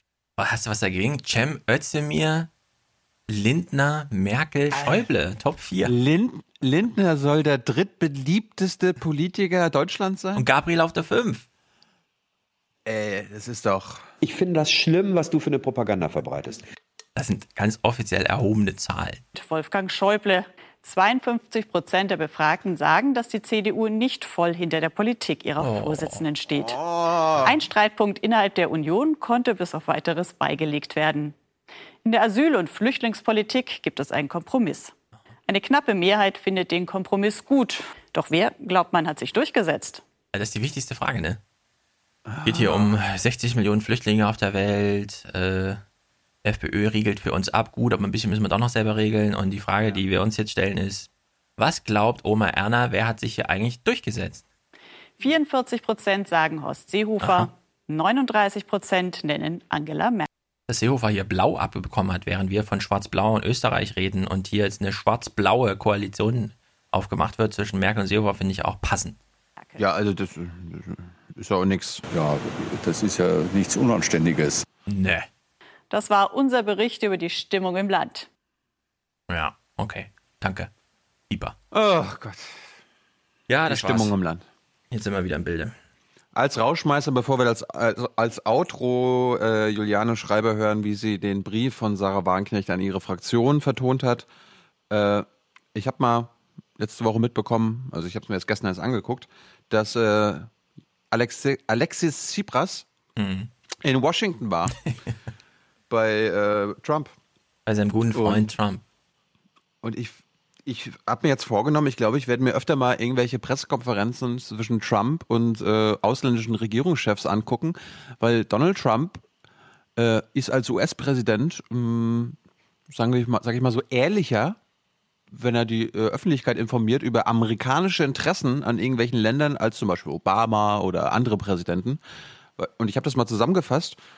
Trump sagt das echt so schonungslos. Ja, also unsere amerikanischen Interessen sind folgende in Sachen Griechenland. Thank you very much. I just want to make an initial comment that the stock market just hit an all time record high. It broke for the first time ever 23,000. So we're very happy about that. I hope that Greece is going to be doing the same thing very soon. I think they will. But I'm honored to welcome Prime Minister Tsipras to Gre- from of Greece, and he he's a special man who's done a very special job. We're grateful. Greece is a cradle of Western civilization. Er hat übrigens ihn nicht Antifa genannt oder so, ja. Also für alle Hörer, die wissen, was los ist in Amerika. Weil, ne, äh, Dafür ist es zu weit weg. Syriza ist ja ein bisschen, ne. Hm. Greece is a cradle of Western civilization. So true. of democracy, literature, philosophy, science, and so much else. You do indeed have a tremendous heritage, Mr. Prime Minister. In working together on great challenges and opportunities now before us, there are tremendous opportunities before us in so many different ways. The Prime Minister and I have just concluded a very productive discussion on the cooperation between our two countries, including on matters of defense, energy, commerce, and trade. I want to thank the Prime Minister and the Greek people for serving as gracious hosts to our U.S. naval forces at Suda Bay. I also commend Greece for being one of the few NATO countries currently spending at least 2% of GDP on defense. My administration has also informed Congress of a potential sale. Also zu, auf, die, auf die 2% sind sie gekommen, weil. Wir die Dinger verkauft haben und das GDP so ein bisschen gedrückt haben auch, ne? Aber jetzt wird's gut, pass auf. Of a potential sale to Greece to upgrade its F-16 aircraft. This agreement to strengthen the Hellenic Air Force is worth up to $2.4 billion and would generate thousands of American jobs. I've encouraged the Prime Minister in his continued implementation of reform and reform programs that I have totally reaffirmed our support for a responsible debt relief plan. A strong and flourishing Greece provides immense opportunity for American trade, investment, and job creation. This is so beautiful. I said, This is the Rose Garden. And I think even the media likes the Rose Garden. That's hard to believe, but even the media likes it. On energy, we appreciate Greek contributions to European energy security through its support of the Trans Adriatic Pipeline, the Greece Bulgaria interconnector, and liquefied natural gas facilities that are capable of transporting diverse sources of energy to Europe including potential liquefied natural gas exports from the United States, of which that particular route and business is getting bigger and bigger and bigger, as you know. Mr. Prime Minister, it's been a great honor having you, and we look forward to many, many years of friendship, working together, and uh, keep up the good work. Thank you very much. Ja, da kommen in so einer Rede einfach mal die 2 Milliarden für die F-16-Bomber vor. Ja. Ich hab's ja, also wir haben es ja schon immer gesagt, Trump ist ein sehr ehrlicher Präsident. Yep. Steht einfach da und sagt es frei raus. Soll. Toll. Keine Tiefe, keine Hinterbühne. Das ist einfach, der sitzt wie in so einem Glaskasten da, ja. Und dann wird halt ja. reportiert. Ja, sehr gut. Das war Folge 244 vom Aufwachen-Podcast. Wir brauchen für 245 noch Unterstützer, äh, Produzenten und natürlich Präsentatoren. Ihr könnt uns hören auf äh, via Apple Podcasts oder Spotify oder irgendwelchen anderen Podcatchern, die ihr benutzt. Äh, gibt uns gute Bewertungen ab. Äh, am Sonntag gibt es eine neue Folge Jung Naiv mit Robert Habeck. Wie Sehr lang? hörenswert. Äh, 75 Minuten. Oh ja. Leider kurz geworden, sorry. Und als äh, Outro, wie gesagt, Juliane hat Sarahs Brief an ihre Fraktion vertont. Und als Outro noch Matthias hat uns was gebastelt zu Amtor. Ah, sehr gut. Bin gespannt. Ja, den hast du ja bekommen. Äh, okay, gucke ich gleich nach. Ja. Du, äh, äh du, hast mir es jetzt gerade geschickt, oder was? Nee, den hat er uns am Mittwoch geschickt. Ach so, ja, genau, stimmt. Wusste ich gar nicht, dass es zum Amtor war. Okay, ja, dann sind wir ja, ja. besonders gespannt. Äh, sehr gut. Vielen Dank, Matthias, dafür auch. Und vielen Dank auch an alle, die uns hier zuhören und unterstützen. Und dann bis nächste Woche. Genau. Zukunft ungewiss. Good night and good luck. Verehrte Hörer, gemäß dem Motto Die anderen Medien machen das Cherrypicking, wir liefern den Kirschbaum, lese ich auf Anfrage eines gewissen Herrn Jung den gesamten Brief von Sarah Wagenknecht vor. Also holen Sie sich bitte eine Tasse Tee und machen Sie es sich gemütlich. Liebe Abgeordnete unserer neu gewählten Bundestagsfraktion. Ich schreibe euch diesen Brief zur Vorbereitung unserer Klausurtagung, die hoffentlich eine produktive wird. Ihr werdet auf der Klausur eine Reihe von Entscheidungen treffen, sowohl zu scheinbar formalen Fragen wie der Geschäftsordnung, als auch in Bezug auf die personelle Aufstellung der neuen Fraktion. Viele von euch sind neu in den Bundestag gewählt und ihr habt Anspruch darauf, vorab meine Sicht auf die Hintergründe einiger Anträge und die Konsequenzen bestimmter Entscheidungen zu erfahren. Obwohl die Linke bei der zurückliegenden Bundestagswahl das zweitbeste Ergebnis einer Partei links von der Sozialdemokratie in der deutschen Nachkriegsgeschichte erreicht hat, sind die Rahmenbedingungen für unsere politische Arbeit nicht leichter geworden. Wir sind es unseren Wählerinnen und Wählern, darunter gut eine Million Menschen, die wir bei dieser Wahl neu gewinnen konnten, schuldig, ihre Erwartungen durch eine glaubwürdige und konsequente Oppositionsarbeit zu erfüllen. Zugleich müssen wir uns bemühen, das Vertrauen der fast 500.000 Wähler, deren Stimme wir bei dieser Wahl, insbesondere aber nicht nur im Osten, verloren haben, zurückzugewinnen. Beides setzt voraus, dass die Menschen uns als profilierte soziale Protestpartei und klare Opposition gegen Niedriglöhne, Sozialabbau und Krieg erleben, die die neue Regierung wirkungsvoll unter Druck zu setzen vermag. Nachdem ich gemeinsam mit Dietmar Bartsch, dem Wahlkampfleiter Matthias Höhn und tausenden Parteimitgliedern in einem engagierten Wahlkampf um ein möglichst gutes Ergebnis gekämpft habe, bin ich gern bereit, mich auch weiterhin an der Spitze der Fraktion mit ganzer Kraft für eine starke linke und eine sozialere Politik in unserem Land einzusetzen. Allerdings bitte ich um euer Verständnis, dass ich das nur tun kann, wenn ich meine Kraft tatsächlich für die Auseinandersetzung mit dem politischen Gegner zur Verfügung habe und nicht einen großen Teil davon in innerparteilichen Kleinkriegen verschleißen muss. Das setzt ausreichenden Rückhalt in der Fraktion und Unterstützung im Fraktionsvorstand voraus. Dafür werden Dietmar und ich euch entsprechende personelle Vorschläge machen, die alle Richtungen der Fraktion berücksichtigen, aber zugleich unsere Arbeitsfähigkeit gewährleisten. Leider gibt es nicht erst seit der Bundestagswahl in unserer Partei Konflikte, die, wenn sie weiter eskalieren, der Linken massiven Schaden zufügen können. Es ist in einer pluralistischen Partei normal, dass es unterschiedliche Sichtweisen gibt. Es ist legitim, dass die Parteivorsitzenden Katja Kipping und Bernd Rixinger 2015 in der Nachfolge von Gregor Gysi eine andere Fraktionsspitze als Dietmar und mich vorgezogen hätten. Es ist genauso legitim, dass sie uns beide als Spitzenkandidaten für den Bundestagswahlkampf verhindern wollten. In beiden Fällen hat es demokratische Entscheidungen gegeben, die anders ausfielen, als Bernd Rixinger und Katja Kipping sich das gewünscht hätten. Nicht legitim ist es nach meinem Verständnis, dass diese Entscheidungen von ihnen auch im Nachhinein nie akzeptiert wurden, sondern in einem penetranten Kleinkrieg daran gearbeitet wurde, sie aus dem Hinterhalt und mittels Intrigen zu unterlaufen. Im Bundestagswahlkampf ist es glücklicherweise nicht gelungen, die anhaltenden Auseinandersetzungen zumindest nicht öffentlich auszutragen. Dennoch haben sie Zeit und Kraft gekostet, nicht nur für die Spitzenkandidaten, sondern auch und besonders für den Wahlkampfleiter. Dass Matthias Höhn sich dabei mehr dem Wahlerfolg unserer Partei als der bedingungslosen Loyalität gegenüber dem Parteivorsitzenden verpflichtet sah, hat offenbar dazu geführt, dass Katja Kipping und Bernd Rixinger ihm jetzt ihre Unterstützung entzogen haben. Nach der Bundestagswahl und ohne Rücksichten auf den niedersächsischen Landtagswahlkampf ist aus dem schwelenden Konflikt eine offene Kampagne gegen die bisherige Fraktionsspitze geworden. So wird von der Parteiführung nicht nur der Anteil der Spitzenkandidaten am Wahlerfolg kleingeredet. Am Tag nach der Wahl musste ich mir im Parteiverstand in einer spürbar feindseligen Atmosphäre sogar vorhalten lassen, ich würde Wähler vergraulen. Seither bringt das Neue Deutschland online fast täglich Artikel von engen politischen Vertrauten der Parteivorsitzenden Kipping, die mich halb rechter, AfD-nahe oder sogar rassistischer und nationalsozialer Positionen bezichtigen. Die Art dieser Debatte zeigt leider auch, dass in unserer Partei inzwischen ein Klima geschaffen wurde, das keine normale Diskussionskultur mehr zulässt. Wenn jeder, der die Position offene Grenzen für alle Menschen jetzt sofort nicht teilt, sofort unter Generalverdacht gestellt wird, ein Rassist und halber Nazi zu sein, ist eine sachliche Diskussion über eine vernünftige strategische Ausrichtung nicht mehr führbar.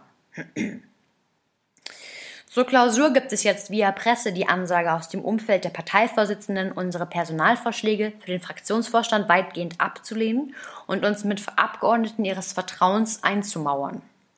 Außerdem gibt es Geschäftsordnungsanträge, die den Parteivorsitzenden Stimmrecht im Fraktionsvorstand und ein mit den Fraktionsvorsitzenden gleichberechtigtes Rederecht im Plenum verschaffen sollen. Beides liefe letztendlich darauf hinaus, dass die Fraktion von den Parteivorsitzenden übernommen wird, während den Fraktionsvorsitzenden nicht viel mehr als der Titel auf ihren Visitenkarten verbliebe. Was Katja Kipping und Bernd Rixinger, deren Popularitätswerte nach einer von ihnen selbst in Auftrag gegebenen Umfrage von Ende 2016 ziemlich mager sind und deren Publikumsresonanz bei Veranstaltungen sich in der Regel in engen Grenzen hält, was also die beiden Parteivorsitzenden dazu berechtigt, nach dem guten Wahlergebnis die Spitzenkandidaten derart anzugreifen und den Versuch zu unternehmen, sie zu demontieren, ist eine offene Frage. Selbstverständlich steht es der Fraktion frei, die Entscheidung mehrheitlich in die eine oder andere Richtung zu treffen. Ich möchte nur, dass alle Fraktionsmitglieder bei ihrem Votum einordnen können, welche Gesamtstrategie hinter scheinbar trockenen Geschäftsordnungsanträgen und scheinbar demokratischen Kampfkandidaturen steht. Am besten hat die dahinterliegende Absicht der Parteivorsitzende Rixinger selbst auf den Punkt gebracht, als er in Madrid in einem Lokal den anwesenden jungen Genossen erklärte, warum die Parteivorsitzende nicht die scheinbar naheliegendere Variante wählen und direkt zur Wahl einer neuen Fraktionsspitze aufrufen. Sarah ist leider nicht aufzuhalten als Fraktionsvorsitzende. Man kann sie nicht einfach abschießen. Sarah muss gegangen werden. Und daran arbeiten wir. Wenn wir sie immer wieder abwatschen und sie merkt, sie kommt mit ihren Positionen nicht durch, wird sie sicher von alleine gehen. Diese Sätze habe ich nicht nur aus der Bildzeitung, wo sie zitiert wurden, sondern sie wurden mir von einem jungen Parteimitglied bestätigt, das an der Runde teilgenommen hatte und das, schon weil es mit dem ganzen Knatsch nichts zu tun hat, nicht den geringsten Anlass hätte, sich eine solche Geschichte auszudenken. Allerdings kann ich Bernd Rixinger und Katja Kipping beruhigen. Sie werden sich nicht die Mühe machen müssen, mich über Monate wegzumobben. Wenn die Geschäftsordnungsanträge zum Stimm- und gleichberechtigten Rederecht der Parteivorsitzenden durchkommen und oder unsere Personalvorschläge keine Unterstützung finden, nehme ich das als mehrheitlichen Wunsch der Fraktion zur Kenntnis, auch die Fraktionsspitze neu zu besetzen. Das ist ein demokratischer Vorgang, den ich selbstverständlich akzeptiere. Diesen Wunsch möchte ich dann nicht blockieren und würde unter solchen Voraussetzungen nicht mehr für den Fraktionsvorsitz zur Verfügung stehen.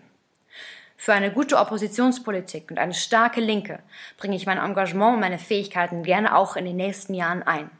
Allerdings sehe ich keinen Sinn darin, meine Kraft und meine Gesundheit in permanenten internen Grabenkämpfen mit zwei Parteivorsitzenden zu verschleißen, die offenkundig nicht zu einer fairen Zusammenarbeit bereit sind wohl aber gute Kontakte zu bestimmten SPD-Kreisen haben, die in mir schon seit längerem ein großes Hindernis für eine angepasste, pflegeleichte Linke sehen.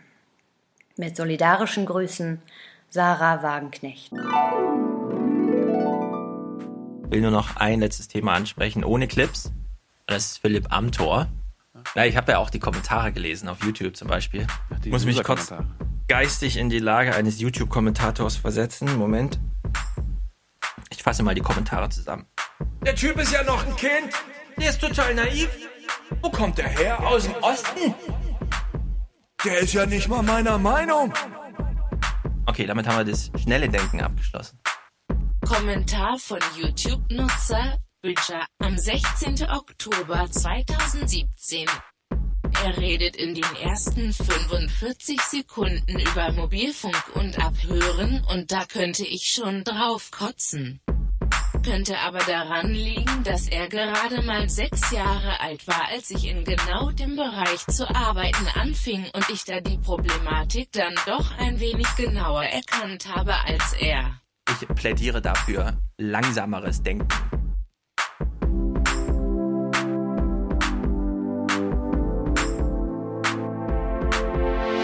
Ja, ich bin jung. Ja, ich bin jung.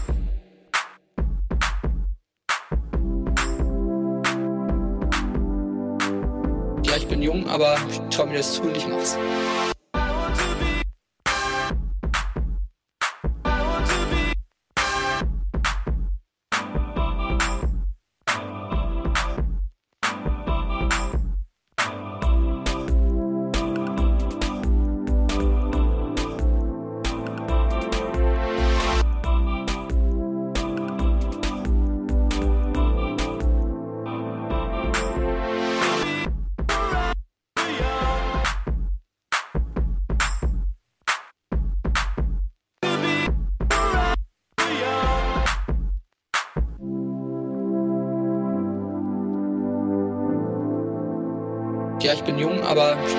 Und ich mach's. Scheiße, nicht nur die Spieler des VfB Stuttgart sind plötzlich jünger als ich, sondern jetzt sind auch noch die Bundespolitiker jünger als ich. Ich fühle mich gekränkt. Up!